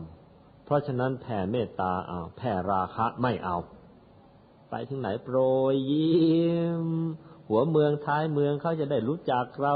แล้วก็จะได้มาอยู่บ้านเดียวกับเราไม่เอาละอันนี้แผ่ราคะเราไม่ใช้นะแต่ว่าไปถึงไหนเออให้สรรพสัตว์ในโลกนี่มันอยู่เย็นเป็นสุขนะไม่ใช่เนื้อไม่ใช่เลือดเราก็เหมือนอย่างกับเป็นเนื้อเป็นเลือดของเราไม่มีความรู้สึกทางเพศเข้ามาปะปนเลยอันนั้นเป็นอัปปมัญญา พอมันมีอัปปมัญญาอย่างนี้แล้วล่ะก็กามมันไม่กำเริบเป็นในตัวหรือมีสัทธารสันโดษนะคือพอใจแต่คู่ครองของตนกามมันจะถูกล็อกเอาไว้อยู่ในขอบเขตทีนี้เมถุนวิรัตอันนี้ไม่เกี่ยวข้องกับกามเลยหมายถึงใครล่ะเนี่ยก็หมายถึงผู้ที่ไม่มีคู่หรือว่าพวกเอ่อนักบวชขั้นต้นๆอ่ะพวกนักบวชก็เราจะขั้นไหนก็ตาม พวกนี้เมื่อเราไม่มีคู่อยู่แล้วตัดใจและชาตินี้ไม่มีละฉันก็เลี้ยงตัวฉันได้เป็นผู้หญิงฉันก็เลี้ยงตัวฉันได้ฉันมีความรู้ไม่ต้องไปพึ่งไอ้เจ้าเบือกอะไรทั้งนั้นแหละเราเป็นผู้ชายเราก็เลี้ยงตัวเราได้ความรู้เราก็มีไม่ต้องไปให้ไม่ต้องไปหาใครมาหุงข้าวให้กินเอาไปกามซื้อกินได้ตลาดเยอะแยะไปจบเราเลี้ยงตัวเราได้เขาเลี้ยงตัวของเราของเขาได้ไม่ต้องมาเกี่ยวข้องกันให้เดือดร้อนเรื่องกามอย่างที่อุปมามาแล้วตั้งสิบข้อนะไม่อยากเป็นสุนัขแทะกระดูกไม่เอาทีนี้ทั้งสัทธารสันโดษทั้งเมถุนวิรัตนี่เป็นตัดกามอยู่ในตัวของมันอยู่แล้วแต่ยังไงก็ตามในกรณีนี้ที่เอ่อมันก็ยังจัดอยู่ว่าเป็นเป็นแค่พรหมจรรย์ขั้นกลางขณะมาดูพรหมจรรย์ขั้นสูงกันต่อไปข้อที่เจ็ดวิริยะคือความเพียรตั้งใจทำสมาธิกันตลอดชีวิตกันเลยชีวิตนี้ทุ่มไปเลยทำสมาธิปะจะได้ความชั่วใดที่มันเกิดขึ้นแล้วก็จะได้มีอำนาจใจพอที่จะไปยับยั้งมันให้มันหยุดแค่นั้นน่ะไม่เอาละงดมาแค่นั้นเว้นมาแค่นั้นหรือความชั่วใดที่ยังไม่เกิดกับเรามีพอฝึกสมาธิเข้ากำลังใจมันมากก็ห้ามใจเราได้ว่าจะไม่ให้มันเกิดนะไอ้ที่เกิดแล้วก็หยุดกันแค่นั้นไอ้ที่ไม่เกิดก็ไม่ให้มันเกิดหรือพอฝึกมากเข้ามากเข้าความดีอันใดที่ยังไม่ได้ทำแล้วเราก็จะได้เห็นช่องทางไปทำไม่ไปเสียเวลาเลี้ยงลูกเลี้ยงเมียอยู่เห็นช่องทางแล้วจะได้ไปทำหรือความดีอันใดที่เอ่อทำอยู่แล้วก็จะทำให้มันยิ่งยิ่งขึ้นไปพอฝึกสมาธิมากเข้ามาครับมันจะเห็นช่องทางของมันไปเองอย่างนี้เรียกว่าวิริยะนะเอออันที่แปดอุโบสถคือถือศีลแปดตลอดถือศีลแปดกันละนะการถือศีลแปดคือเอ่อการถือศีลแปดนี่ถ้าเป็นนักบวชก็ถือตลอดถ้าเป็นผู้ที่มีคู่ครองแล้วก็ต้องเรียกว่าแหวกช่องถือเป็นช่วงๆเอาละเช่นถือวันโกนวันพระทีแรกก็อาจจะถือวันพระนะเข้าวันโกนวันพระ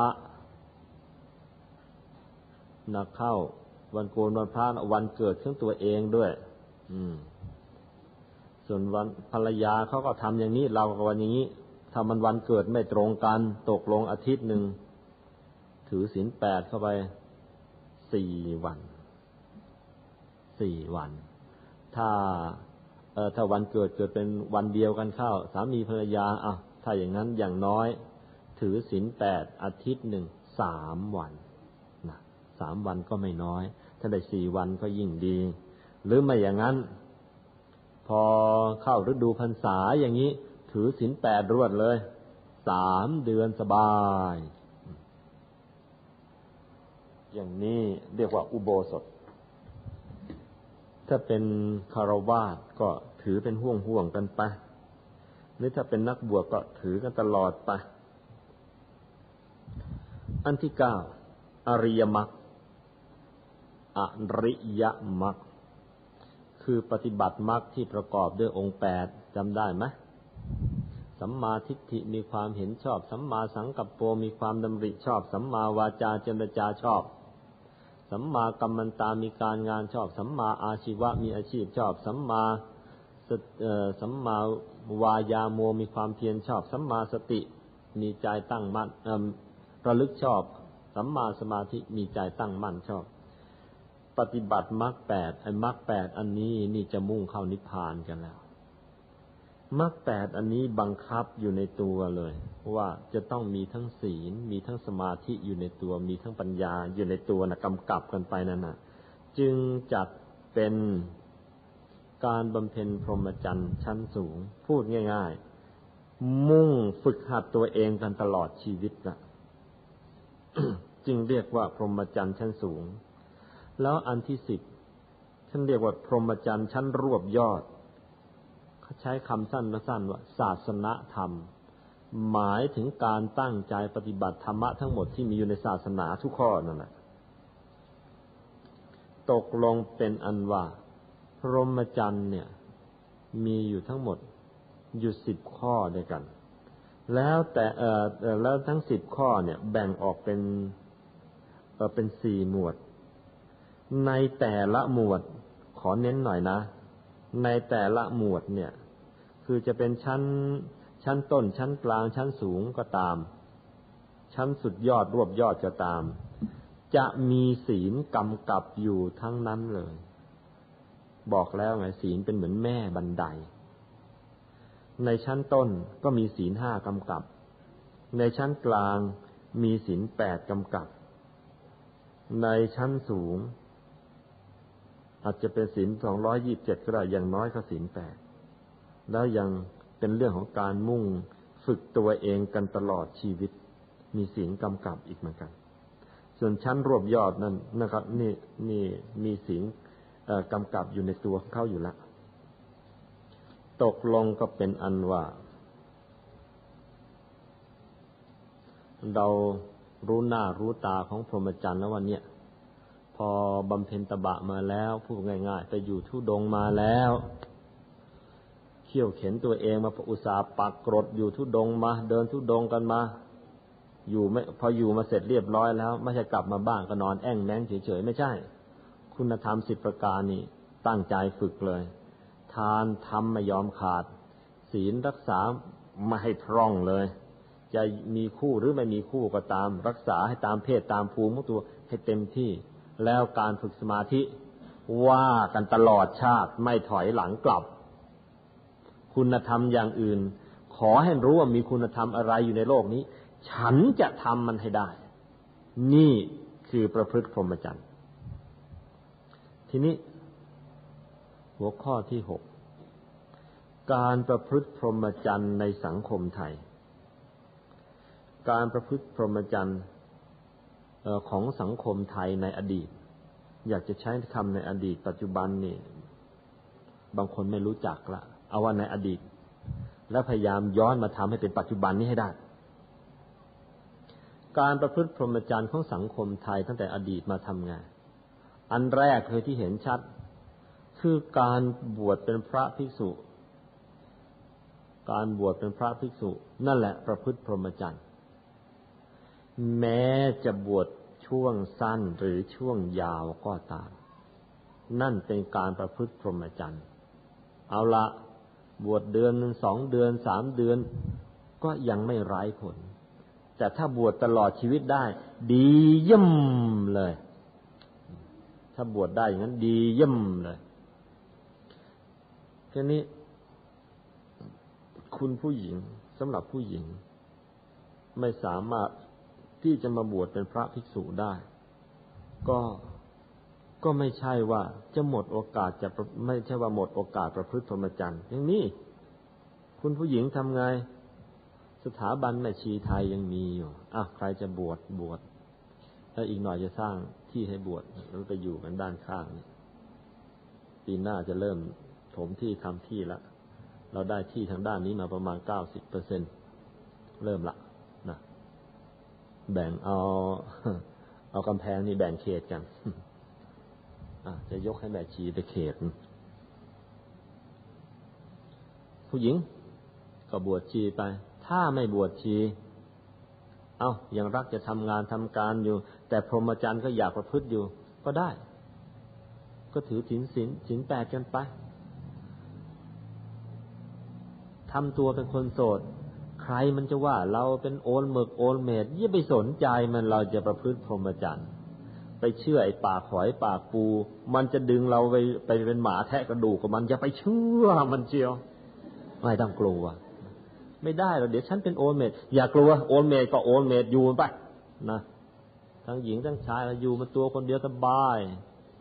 คนที่ไม่ได้แต่งงานโบราณท่านบอกว่ามันคล่องตัวเหมือนอย่างกับนกที่กลางอากาศมันจะโผผินบินไปไหนได้อย่างใจนึกนะส่วนไอ้คนแต่งงานน่ะเลอเฮ้อมันเหมือนไม่ใช่นกซะแล้ว มันเหมือนสุนัขมีเจ้าของ ถูกล่ามไว้กับบ้านจะไปไหนก็ต้องจะพลิกตัวจะกลับตัวมันยากเธอจะไปโน่นสักหน่อยไปทำไม ไม่ไปก็ไม่ไป นี่มันเป็นแต่ไอ้พันนานถ้าว่าตัวคนเดียวเหมือนนกที่กลางอากาศจะไปไหนไปได้อย่างใจนะถ้าอยากจะเป็นนกกลางอากาศแล้วก็นะมามาอยู่กับหลวงพ่อมาบวชด้วยกันพวกเราบวชแล้วดียังไงงานอยากรู้มาธรรมทายาทมาอบรมกันตอนช่วงซัมเมอร์มาเออผู้ชายก็บวชพระผู้หญิงบวชชีถ้าไม่บวชชีอ่ะก็รักษาศีลแปดจนไปเป็นโอนเมดมันอย่างเงี้ยดี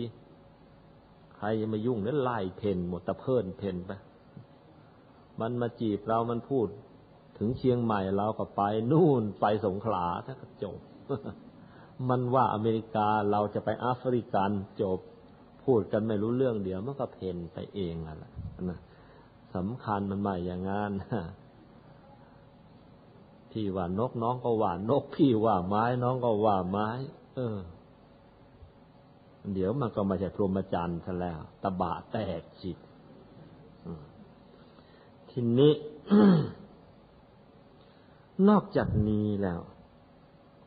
การประพฤติพรหมจรรย์นี่สำหรับคนโสดนะจะเป็นหญิงก็ตามชายก็ตามถ้ายังไม่อยากบวชก็เอารักษาศีลแปดไปถ้าจะให้ดีก็ศีลแปดกันตลอดปีย่อนมาหน่อยก็วันโกนวันพระวันเกิดของตัวเองอันนี้นิดหนึ่งนะสำหรับท่านที่แต่งงานแต่งการแล้วโบราณเนี่ยถือนักถือหนาใช่คนรุ่นหลังนี่อาจจะไม่ทราบถือนักถือหนาว่าวันเกิดของตัวเองให้รักษาศีลแปดให้งดการเสพกามเด็ดขาดจะได้มีเวลาสำหรับมาตรึกถึงตัวเองว่าเออเรานี่ได้เกิดมาเป็นคนแล้วได้ทำความดีสมกับเป็นคนแล้วอย่างถ้าใครเสพกามในวันเกิดของตัวเองโบราณนี่แช่งชักหักกระดูกเลยบอกว่าไอ้คนคนนี้หาความเจริญไม่ได้มีลูกก็จะได้ลูกที่ไม่รู้คุณพ่อคุณแม่มันเพราะตัวมันเองก็ยังไม่รู้จักคุณของความเป็นคนที่ไม่ได้เกิดมาทีนี้ยังมีประเพณีนะเอ่อของสังคมไทยในอดีตก็อยากจะเอามาเล่าให้ฟังคือประเพณีไทยเนี่ยพยายามระวังเนื้อระวังตัวไม่ให้กามเนี่ยมันกำเริบง่ายๆหรือมันกำเริบแล้วก็หาทางที่จะ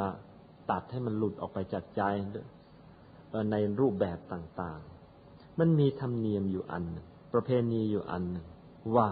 ในชนบทนะในกรุงเทพไม่ค่อยเห็นในชนบทเนี่ยเขาตั้งเป็นสูตรเอาไว้เลยว่าถ้าลูกคนโตแต่งงานแล้วจะเป็นลูกสาวก็ตามลูกชายก็ตามถ้าลูกคนโตหรือว่ามีลูกในในบ้านเนี่ยมีลูกคนใดคนหนึ่งแต่งงานแล้วคุณพ่อคุณแม่ต้องประพฤติพรหมจรรย์ถ้าไม่อย่างนั้นท่านบอกไว้ชัดบอกว่าถ้าคุณพ่อเมื่อลูกแต่งงานไปแล้วนี่จะลูกคนไหนแต่งงานก็ตามแล้วพ่อแม่ยังไม่ประพฤติพรหมจรรย์คืออย่างน้อยยังไม่ได้ลงมือรักษาศีลแปดแล้วก็บ้านนั้นแล้วก็จังไรมันจะลงอุบาทมันจะลงท่านเป็นยังไงถึงได้ลงไอ้ตัวจังไรเป็นไงคือเรื่องนี้อาตมาได้ยินเมื่ออยู่ประมาณชั้นชั้นป.สี่ หรือชั้นม.หนึ่ง เนี่ยได้ยินเรื่องนี้แล้วไม่เข้าใจว่าเอ๊ะพอพ่อแม่แล้วพอลูกคนโตพอลูกคนโตหรือว่าลูกคนใดคนหนึ่งในบ้านแต่งงานแล้วแล้วก็เป็นหน้าที่ของพ่อแม่ต้องประพฤติพรหมจรรย์อย่างน้อยก็วันพระนี่ต้องไปถือศีลแปดแล้วก็ไปถามถามป้าคนหนึ่งป้าเมื่อก่อนเนี่ยป้าไม่เห็นไปวัดเลยแล้วทำไมเดี๋ยวนี้ไปป้าแกก็ตอบ อ๋อเมื่อก่อนลูกมันยังไม่แต่งงานเลยป้าไม่ไปเดี๋ยวนี้พอลูกแต่งงานป้าต้องไปละทำไมต้องไปด้วยไม่ไปไม่ได้หรอกไอ้หนูไม่ไปแล้วเดี๋ยวจังไรมันขึ้นบ้านเอ๊ะป้าไอ้ตัวจังไรมันเป็นไงป้าตอบไม่ได้เหมือนกันเลยแกล้งยั่วทั้งนั้นป้าป้าแกล้งยั่วเองเฮ้ยไอ้นี่ถามไม่เข้าเรื่องไอ้จังไรมันคือจังไรอะสินั่นแหละแกไม่รู้จะไม่รู้ทีนี้ยังมีอีกอยากจะได้ลูกชายเกิดขึ้นในตระกูลให้ตั้งใจถือศีลแปดเนี่ยวันโกนวันพระแล้วก็วันเกิดของตัวเองแล้วจะได้ลูกชายที่จิตใจดีมีความกล้าหาญมีความเข้มแข็งมีความซื่อสัตย์มีความกตัญญูต่อพ่อแม่จะได้คนอย่างนี้มาเกิดขึ้นในตระกูลเป็นที่เชิดชูตระกูลเมื่อก่อนนี้ไม่เชื่อจนกระทั่งมาในภายหลังได้มาเรียนในเรื่องของกรรมพันธุ์แล้วก็มาศึกษาทางด้านการแพทย์แผนปัจจุบันพอสมควรในเรื่องของเจเนติกพอสมควรในที่สุดเอ๊ะมันจริงมันยืนยันกันทั้งวิทยาศาสตร์ปัจจุบันกับพุทธศาสตร์ว่าเออสำหรับผู้ชายคือในการที่จะได้ลูกเป็นหญิงหรือเป็นชายน่ะไม่ได้ขึ้นอยู่กับฝ่ายหญิงมันขึ้นอยู่กับฝ่ายชายถ้าฝ่ายชายขออภัยเถอะเสพเมถุนเสพกามบ่อยๆเออเชื่อในในตัวของผู้ชายเนี่ยเวลาไปผสมกับผู้หญิงผสมกับแม่โอกาสที่จะเป็นผู้หญิงน่ะมีมากเพราะฉะนั้นคนเจ้าชู้เนี่ยมักไม่ค่อยได้ลูกชายมีแต่ลูกสาวเต็มบ้านเลยแบบเท้าสามมนได้ลูกสาวมาเจ็ดคนอย่างนั้นน่ะตรงกันข้ามถ้าพ่อบ้านไม่ใช่คนเจ้าชู้ตั้งใจรักษาศีลแปดควบคุมตัวเองอย่างดีอย่างนี้แล้วโอกาสจะได้ลูกชายน่ะมันมีมากนี่เป็นเรื่องของกรรมพันธุ์ซึ่งยืนยันตรงกันทั้งทางโลกและทางธรรมวิทยาศาสตร์แผนปัจจุบันยืนยันแล้วว่ามันเป็นจริงอย่างที่ปู่ย่าตายายเราศึกษากันมาก่อนเพราะฉะนั้นสามีภรรยาคนไหนที่มาวัดในวันนี้อยากจะได้ลูกชายเออตั้งใจถือศีลแปดอย่างที่ว่ามานี้แล้วจะได้ลูกชายนะทีนี้ยังมีอีกในปัจจุบันนี้คือบางคนพออายุมากแล้วบางทีอยู่ไปอยู่ไปเอาสามีมาตายเสียหรือภรรยามาตายเสียแต่ตัวก็อายุก็สี่สิบกว่าห้าสิบไปแล้วก็ยังสมมุติภรรยาตายตัวเองก็เพิ่งห้าสิบว่าเพิ่งห้าสิบความจริงไอ้ห้าสิบมันใกล้ตายเข้าไปแล้วล่ะแก่งักแล้วแหละแต่ก็ยังคิดหลอกตัวเองว่าเป็นหนุ่มเอายาย้อมผมมาย้อมเขาสักหน่อยแต่งตัวให้มันฟู่ฟ้าฟู่ฟ้าสักหน่อยเป็นโก๋แก่ว่างั้นเถอะปล่อยให้กามกำเริบแล้วก็พลาดมีพลาดกันอยู่เรื่อยๆเช่นพอลูกโตลูกมันแต่งงานแล้วก็แบ่งสมบัติให้ลูกมันไปต่อมาสองตายายอยู่ด้วยกันเอายายมาตายเสียเหลือแต่ตาตาเพิ่งอายุห้าสิบบางทีก็อายุหกสิบแล้วก็ทำตัวเป็นเจ้าเป็นคนเจ้าสำราญไม่ได้รักษาศีลแปดอย่างที่ว่ามานี้ว่างๆเที่ยวไปเที่ยวมาอ้าวไปคว้าเด็กๆมาเป็นภรรยาซะอีกเพราะได้เด็กๆมาเป็นภรรยาเข้าอ้าวเกิดมีลูกขึ้นมาไปทวงสมบัติลูกกลับมาอีกแล้ว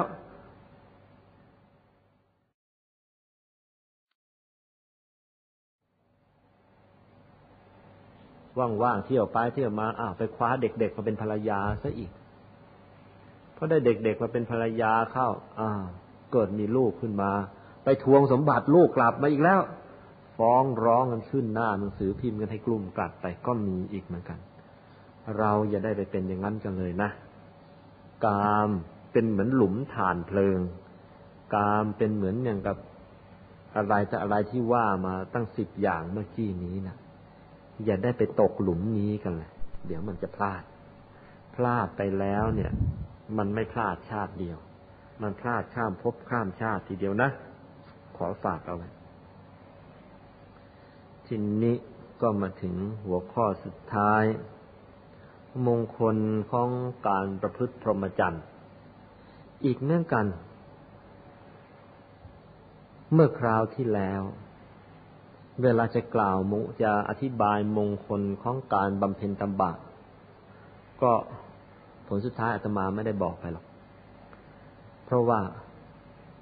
พอบอกไปแล้วเนี่ยมันคลุมหมดโลกเลยการประพฤติพรหมจรรย์ในวันนี้ก็เหมือนกันถ้าจะแยกข้อมันแยกยากเพราะมันคือทั้งหมดนั่นน่ะเหมือนอะไรเหมือนอย่างเนี้ย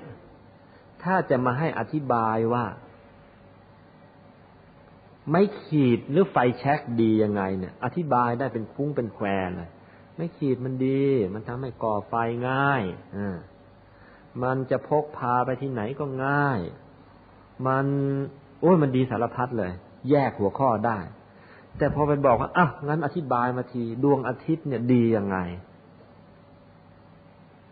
ก็บอกได้สั้นๆเพราะว่าขยายไม่ออกหรอกเพราะมันดีเกินไปจนกระทั่งอะไรที่ขึ้นชื่อว่าความดีต้องอาศัยดวงอาทิตย์เท่านั้นน่ะ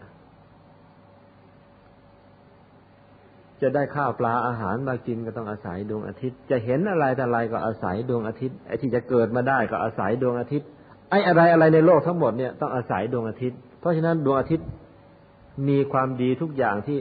ความดีทุกอย่างที่มันมีอยู่ในโลกนี้จะต้องมีความดีของดวงอาทิตย์ปนอยู่ด้วยเออมันพูดได้แค่นั้นมันแยกไม่ค่อยจะออกเหมือนอย่างนี้พระพุทธเจ้าบอกว่าอย่าว่าแต่เอาคนธรรมดามาเอ่อมาสรรเสริญคุณความดีว่าพระพุทธเจ้ามีความดียังไงเลย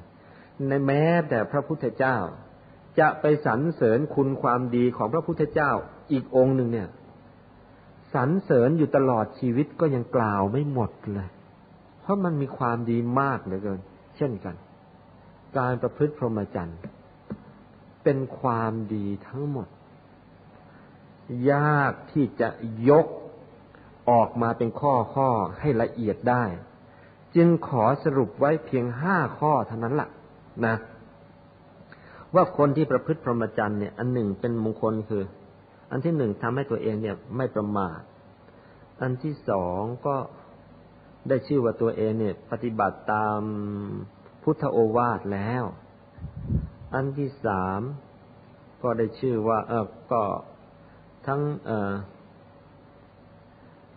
เอ่อนักปราชญ์ทั้งหลายบัณฑิตทั้งหลายก็สรรเสริญอันที่สี่ทำให้ตัวของเราเองเนี่ยเจริญด้วยศีลสมาธิปัญญาแล้วก็อันที่ห้าตัวของเราเองก็จะสามารถพ้นทุกข์ได้จริงขอให้อานิสงส์ไว้หรือให้มงคลจากการปฏิบัติธรรมข้อเอ่อมงคลที่สามสิบสองเนี่ยเอาไว้เพียงห้าข้อเท่านี้เพราะว่ามันมีมากจริงๆมากจนคลุมโลกจะอธิบายให้ละเอียดอธิบายไม่หมดทีนี้ลองมาดูตัวอย่างบุคคลในอดีตดูอันนิดหนึ่งมงคลสามสิบแปดเนี่ยอาตมาเทศมาหลายจบละหลายครั้งตลบไปย้อนไปย้อนมาครั้งนี้ตั้งใจว่าจะเป็นครั้งสุดท้ายแล้วก็ให้ถอดข้อความออกมาจากภาษาจาก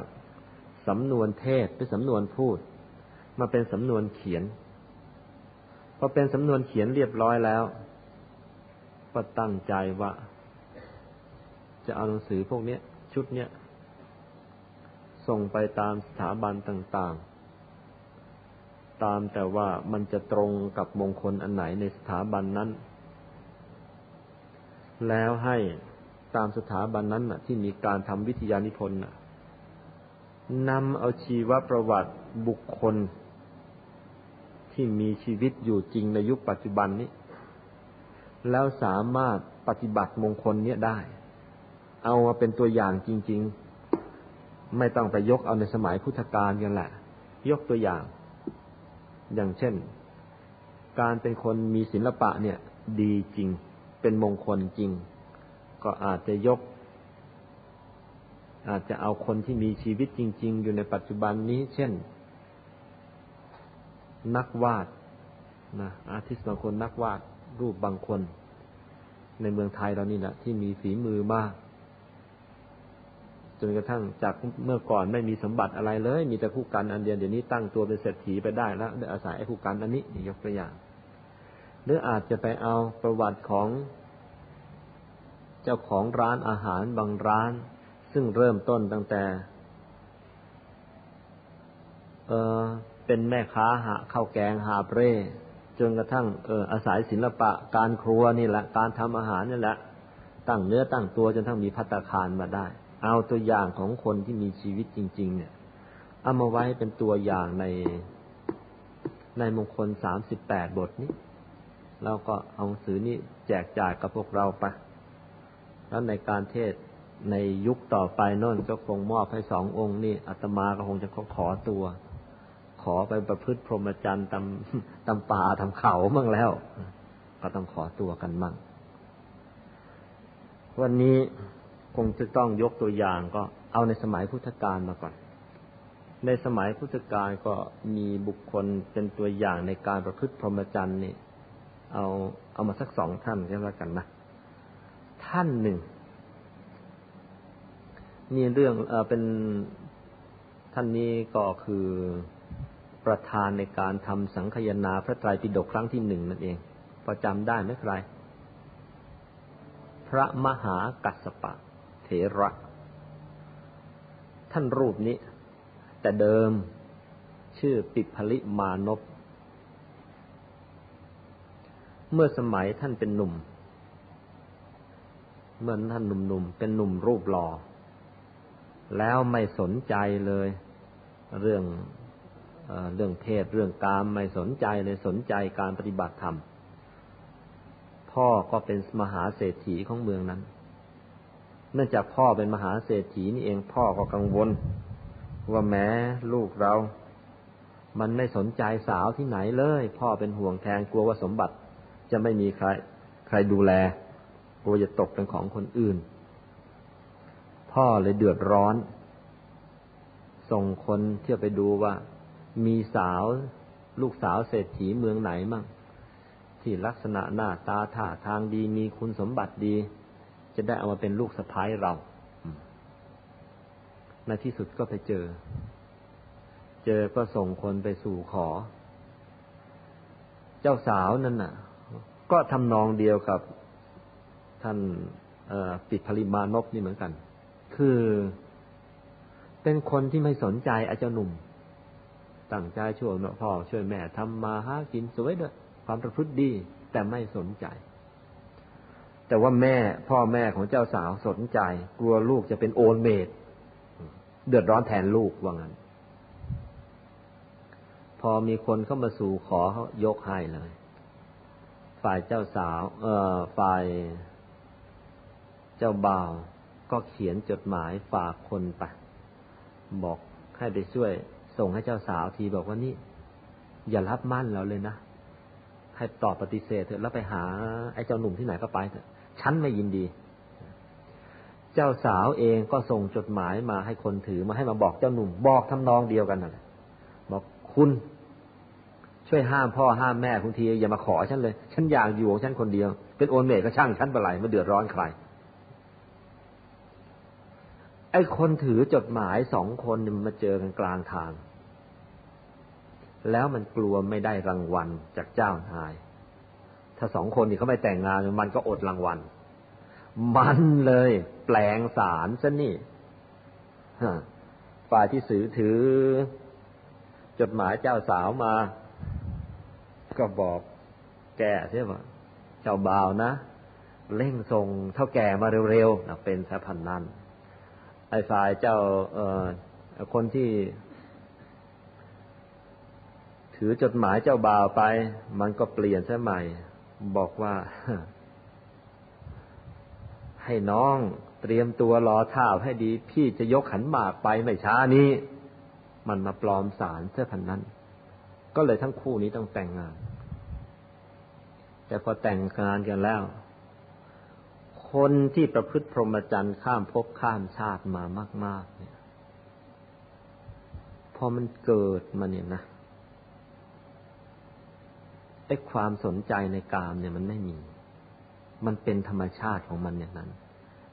ไอ้พวกนี้ตั้งแต่เล็กเวลามันใจสบายๆความสว่างจะเริ่มเกิดข้างในเองเอ๊ะทำไมรู้รู้ที่รู้คืออาตมาเองนี่แหละเมื่อสมัยยังอยู่ในวัยรุ่นอยู่เนี่ยมันจะเกิดกับตัวว่าคือบารมีก็ไม่สามารถจะได้เทียบกับพระอรหันต์รุ่นนั้นหรอกแต่ว่าขนาดเราไม่ได้มีบารมีอย่างนั้นน่ะ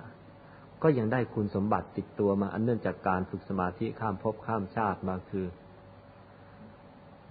พอวันขึ้นสิบห้าค่ำขึ้นสิบห้าค่ำไม่ได้ขึ้นสิบห้าค่ำเมื่อไหร่ล่ะพะไอ้เรื่องความรักฉันหนุ่มสาวทั้งหลายมันจะหลุดออกไปจากใจมันอยากจะสวดมนต์แล้วพอสวดมนต์แล้วมันอยากนั่งสมาธิต่อมันเป็นอย่างนั้นมาตั้งแต่เล็กพอนั่งสมาธิแล้วถึงไม่เห็นอะไรเลยแต่ว่ามันรู้สึกสว่างสว่างนวลๆข้างในแล้วมันก็ชื่นใจเคยเห็นสาวที่ไหน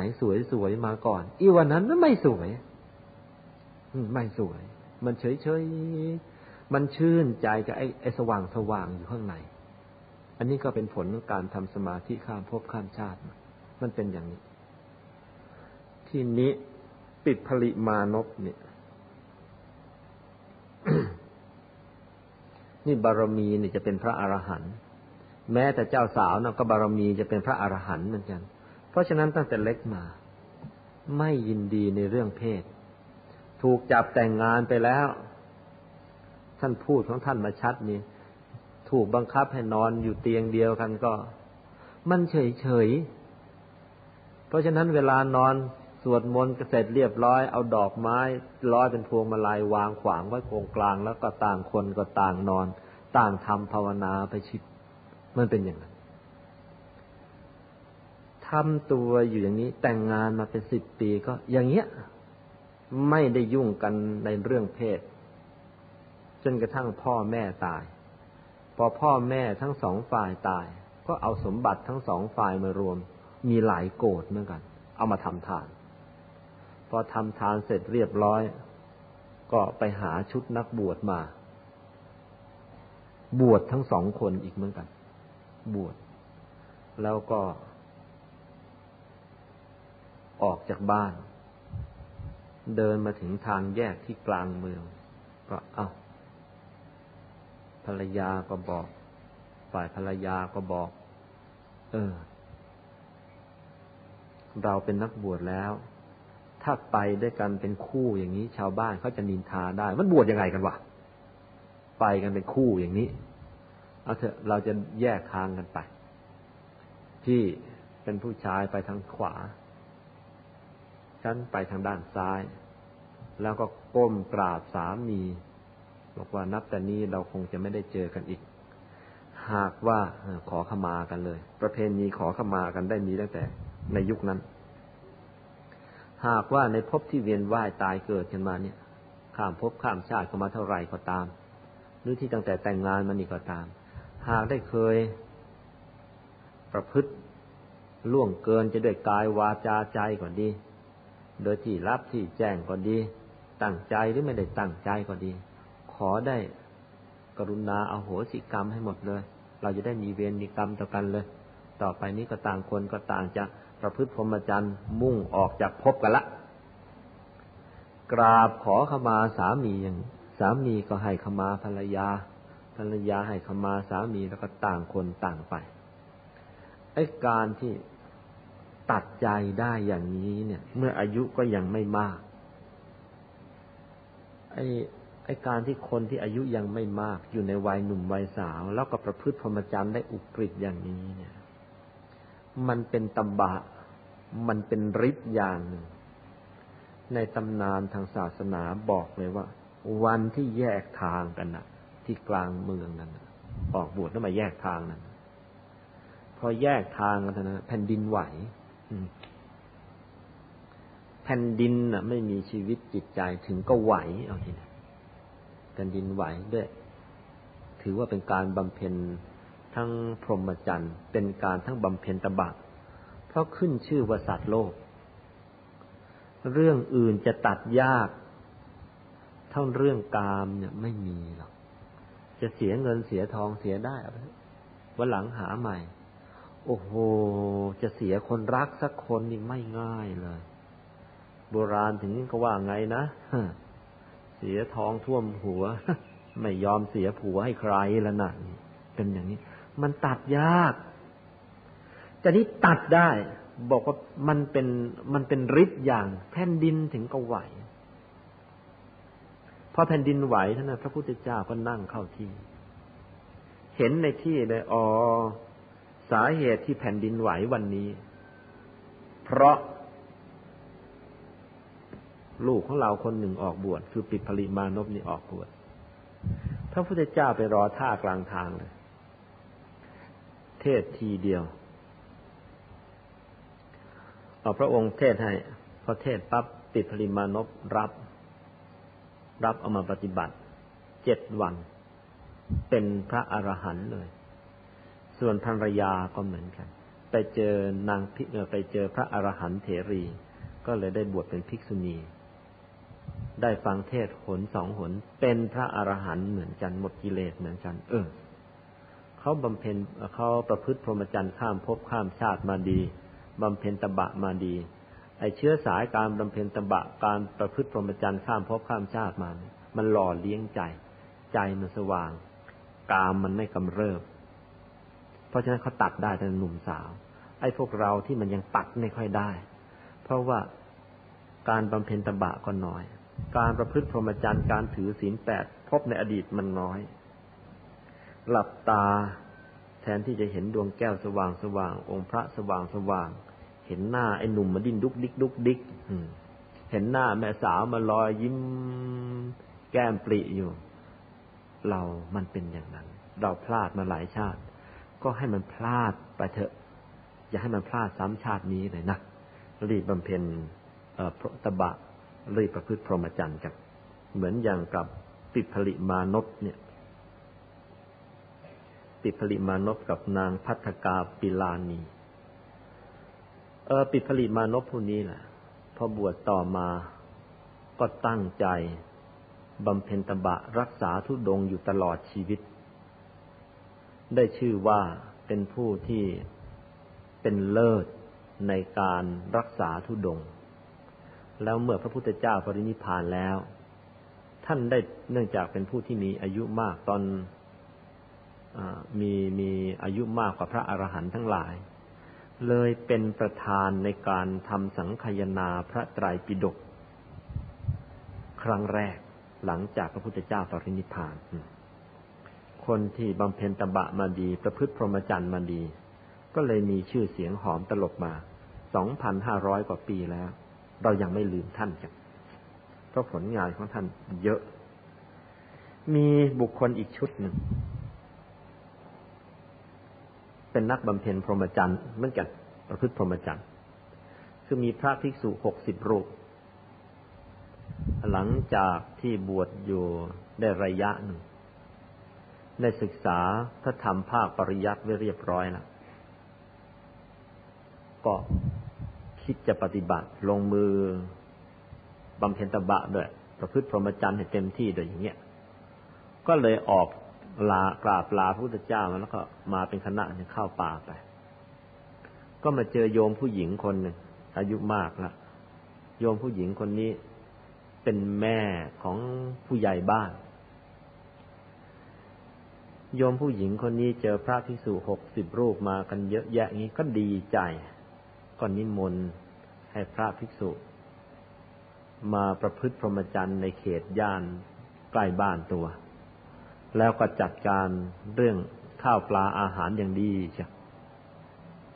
ทีนี้วันหนึ่ง ก็เข้าไปถามพระภิกษุนะว่าเอไอ้การประพฤติพรหมจรรย์เนี่ยประพฤติได้เฉพาะพระหรือว่าผู้หญิงหรือชาวบ้านก็ประพฤติได้พระท่านก็ตอบอ๋อชาวบ้านก็ได้จะเป็นผู้หญิงก็ได้เป็นผู้ชายก็ได้พรหมจรรย์น่ะไม่ไม่เอ่อไม่เฉพาะเจาะจงกับใครถ้าใครอยากจะหมดกิเลสแล้วก็ประพฤติได้ทั้งนั้นแหละก็สอนวิธีปฏิบัติธรรมให้สอนวิธีทำสมาธิให้สอนศีลแปดให้แล้วก็อธิบายเรื่องความเพียรเรื่องพูดง่ายพรหมจรรย์ทั้งสิบประการเนี่ยอธิบายให้จบนะ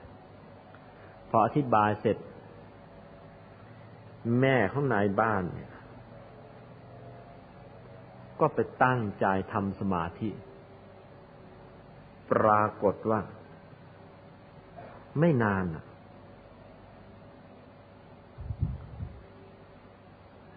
แม่ของนายบ้าน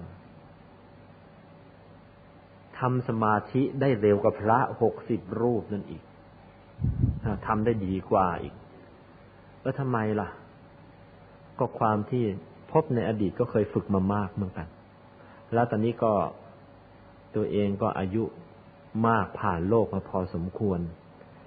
เปรี้ยวหวานมันเค็มในชีวิตคนเป็นยังไงก็รู้ก็หลายๆอย่างก็ปลงตกได้ง่ายเพราะฉะนั้นถือศีลแปดไปด้วยนั่งสมาธิไปด้วยปฏิบัติธรรมเรื่อยไปพระที่หกสิบรูปก็ดูแลอุปถัมภ์เลี้ยงดูอย่างดีใช่ปฏิบัติอย่างดีไม่นานเข้าถึงธรรมเอ่อก็รูปฌานก็ทำได้อรูปฌานก็ทำได้เข้าถึงธรรมกายตั้งแต่ธรรมกายเบื้องต้นจนกระทั่งได้เป็นพระโสดาบันเป็นพระสกิทาคามีในที่สุดได้เป็นพระอนาคามีไม่ถึงเป็นพระอรหันต์ได้แค่อนาคามีเท่านั้นกำลังบุญมีอยู่เท่านั้นพอได้เป็นพระอนาคามีละก็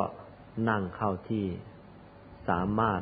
รู้วาระจิตผู้อื่นก็ดูไปสิว่าพระภิกษุหกสิบรูปที่เป็นอาจารย์เราเป็นไงมั่งอ้าวยังไม่ได้อะไรเลยเห็นเลยแล้วก็รู้อีกด้วยอ๋อที่พระภิกษุหกสิบรูปอาจารย์เราเนี่ยยังไม่ได้อะไรเลยเพราะว่าเออท่านยังมีข้อบกพร่องไม่ใช่ยังมีบางอย่างที่มันไม่ถูกอัธยาไม่จะไม่ถูกจริตอัธยาศัยคือเรื่องอาหารการขบฉันของท่านท่านเคยได้อาหารอย่างคล้ายๆอย่างเนี้ยท่านเป็นชาวอีสานก็นึกถึงข้าวเหนียวแหละนะสัมมาอรหังไปก็อยากจะฉันข้าวเหนียวอยู่นั่นแหละได้อาหารอย่างอื่นไม่ถูกใจหรือพระภาคใต้มาบวชสัมมาอรหังไปก็นึกถึงสตอ มันยังตัดไม่ค่อยขาดไอ้ไอ้ไอ้ไอ้นิสัยเรื่องติดในเรื่องอาหารไอ้เก่าๆนี่มันยังมีอยู่ท่านรู้แม่ในบ้านคนนี้เป็นพระอนาคามีครับท่านรู้พอพระภิกษุรูปไหนนึกอยากจะฉันอะไรอ่ะท่านจะเตรียมไว้ให้หมดเลยพอถึงเวลาฉันแล้วเป็นได้สะดุ้งกันทุกทีนะเอ๊ะเรานึกอยากจะฉันสตออยู่เมื่อเช้านี้น้อยดอกเพนที่มาแล้วเราอยากจะได้ข้าวเหนียว ข้าวเหนียวเนื้อเอ๊ะเพนนี่มาแล้วเราอยากจะได้ลาบกระส้มตำเออมาแล้วนี่ยกตัวอย่างพอได้อาหารถูกใจเข้าไม่กี่วันหกสิบรูปนั่นห้าสิบเก้ารูปเป็นพระอรหันต์หมดเลยห้าสิบเก้ารูปเป็นพระอรหันต์หมดเหลือรูปที่หกสิบอีกรูปยังไม่ได้เป็นพวกที่เขาได้เป็นพระอรหันต์ห้าสิบเก้ารูปเขากลับเหลืออีกองค์องค์ที่หกสิบยังไม่ได้เป็นฝึกย่อหย่อนไปหน่อยยังไม่ได้เป็นไม่ได้เป็นไม่ได้เป็นเปล่ากลัวเนี่ยตายจริงรู้แล้วนี่นี่นี่อุบาสิกาท่านนี้นี่รู้วาระจิตว่าไม่ดีเราไม่อยู่ที่นี่เพราะเราคิดอะไรนี่ไม่รู้หมดเลยถ้าเราเกิดไปคิดไอ้เรื่องไม่ดีไม่ดีก็อายโยมคนนี้ตายเลยไม่กล้าอยู่หนีกลับ หนีกลับมาหาพระพุทธเจ้าพระพุทธเจ้าค่ะ จะเปลี่ยนไปประพฤติพรหมจรรย์ที่อื่นนะที่ที่เก่าไปเอาทำไมอ่ะอยู่ไม่ได้หรอกเป็นไงโยมนั่นน่ะจะรู้วาระจิตเดี๋ยวไปคิดอะไรไม่ดีเขายี่อายโยมพระพุทธเจ้าเออดีแล้วแหละกลับไปใหม่ กลับไปใหม่แล้วก็ระวังเอาสิก็กลับพระพุทธเจ้าให้กลับก็กลับแล้วคราวนี้ระวังตัวตั้งเลยกลัวจะไปคิดไม่ดีไม่กี่วันอีกเหมือนกันระวังตัวตั้งนะสติมันเลยดีสติมันดีอีกไม่กี่วันต่อมาเป็นพระอรหันต์เหมือนกันอืมพอเป็นพระอรหันต์แล้วระลึกชาติไปเอ๊ะโยมนี่เคยมีอุปการะกับเรามาตั้งแต่ครั้งไหนคะเนี่ยครั้งนี้จึงได้มาเป็นมาอุปการะเราอีกระลึกชาติไปได้ช่วงนึงไปเจออะโยมคนนี้พบก่อนโน้นเคยเป็นภรรยาเราแต่ว่าเราก็เกิดนอกใจเราแล้วก็ยังฆ่าเราตายได้ก็ชักกรุ่นขึ้นมาเหมือนกันเอ๊ะแต่ว่าโยมคนนี้อีกเหมือนกันรู้ด้วยเนี่ยว่าพระอรหันต์เนี่ยระลึกอย่างนี้ก็เลยนั่งเข้าที่อยู่ก็บอกเอาน่ะระลึกต่อไปดูอีกหน่อยนะอ๋อระลึกต่ออีกแล้วก็มีอยู่ชาติหนึ่งโยมผู้หญิงคนนี้นะก็เคยยอมสละชีวิตช่วยเหลือเรามาอีกเหมือนกันเอองั้นเจ้ากันไป เจ้ากันไปตกลงโยมผู้หญิงก็ได้เป็นพระอนาคามีส่วนตัวท่านเองก็ได้เป็นพระอรหันต์ถามว่าทำไมโยมผู้หญิงคนนั้นน่ะ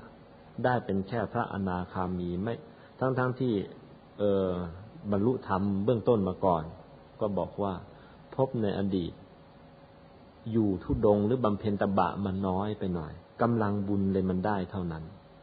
เพราะฉะนั้นชาตินี้ได้แพ้พระอนาคามีต้องไปทำต่อเอาในในพรหมโลกนั่นแล้วไปเป็นพระอรหันต์นิพพานเอาที่ชั้นพรหมนั่นนี่ก็เป็นประวัติการประพฤติพรหมจรรย์ของบุคคลในอดีตแต่ในบุคคลปัจจุบันนี้ประวัติของท่านที่เด่นชัดจริงๆนี่ยังไม่ได้รวบรวมมาสักถึงช่วงหนึ่งก็คงจะรวบรวมเอาประวัติของบุคคลในยุคปัจจุบันเนี่ยเอามาเป็นตัวอย่างให้กับเราได้นะแต่ตอนนี้คงจะต้องรอก่อนรออีกสักปีครึ่งปีคงจะได้สำหรับวันนี้คงจบเพียงแค่นี้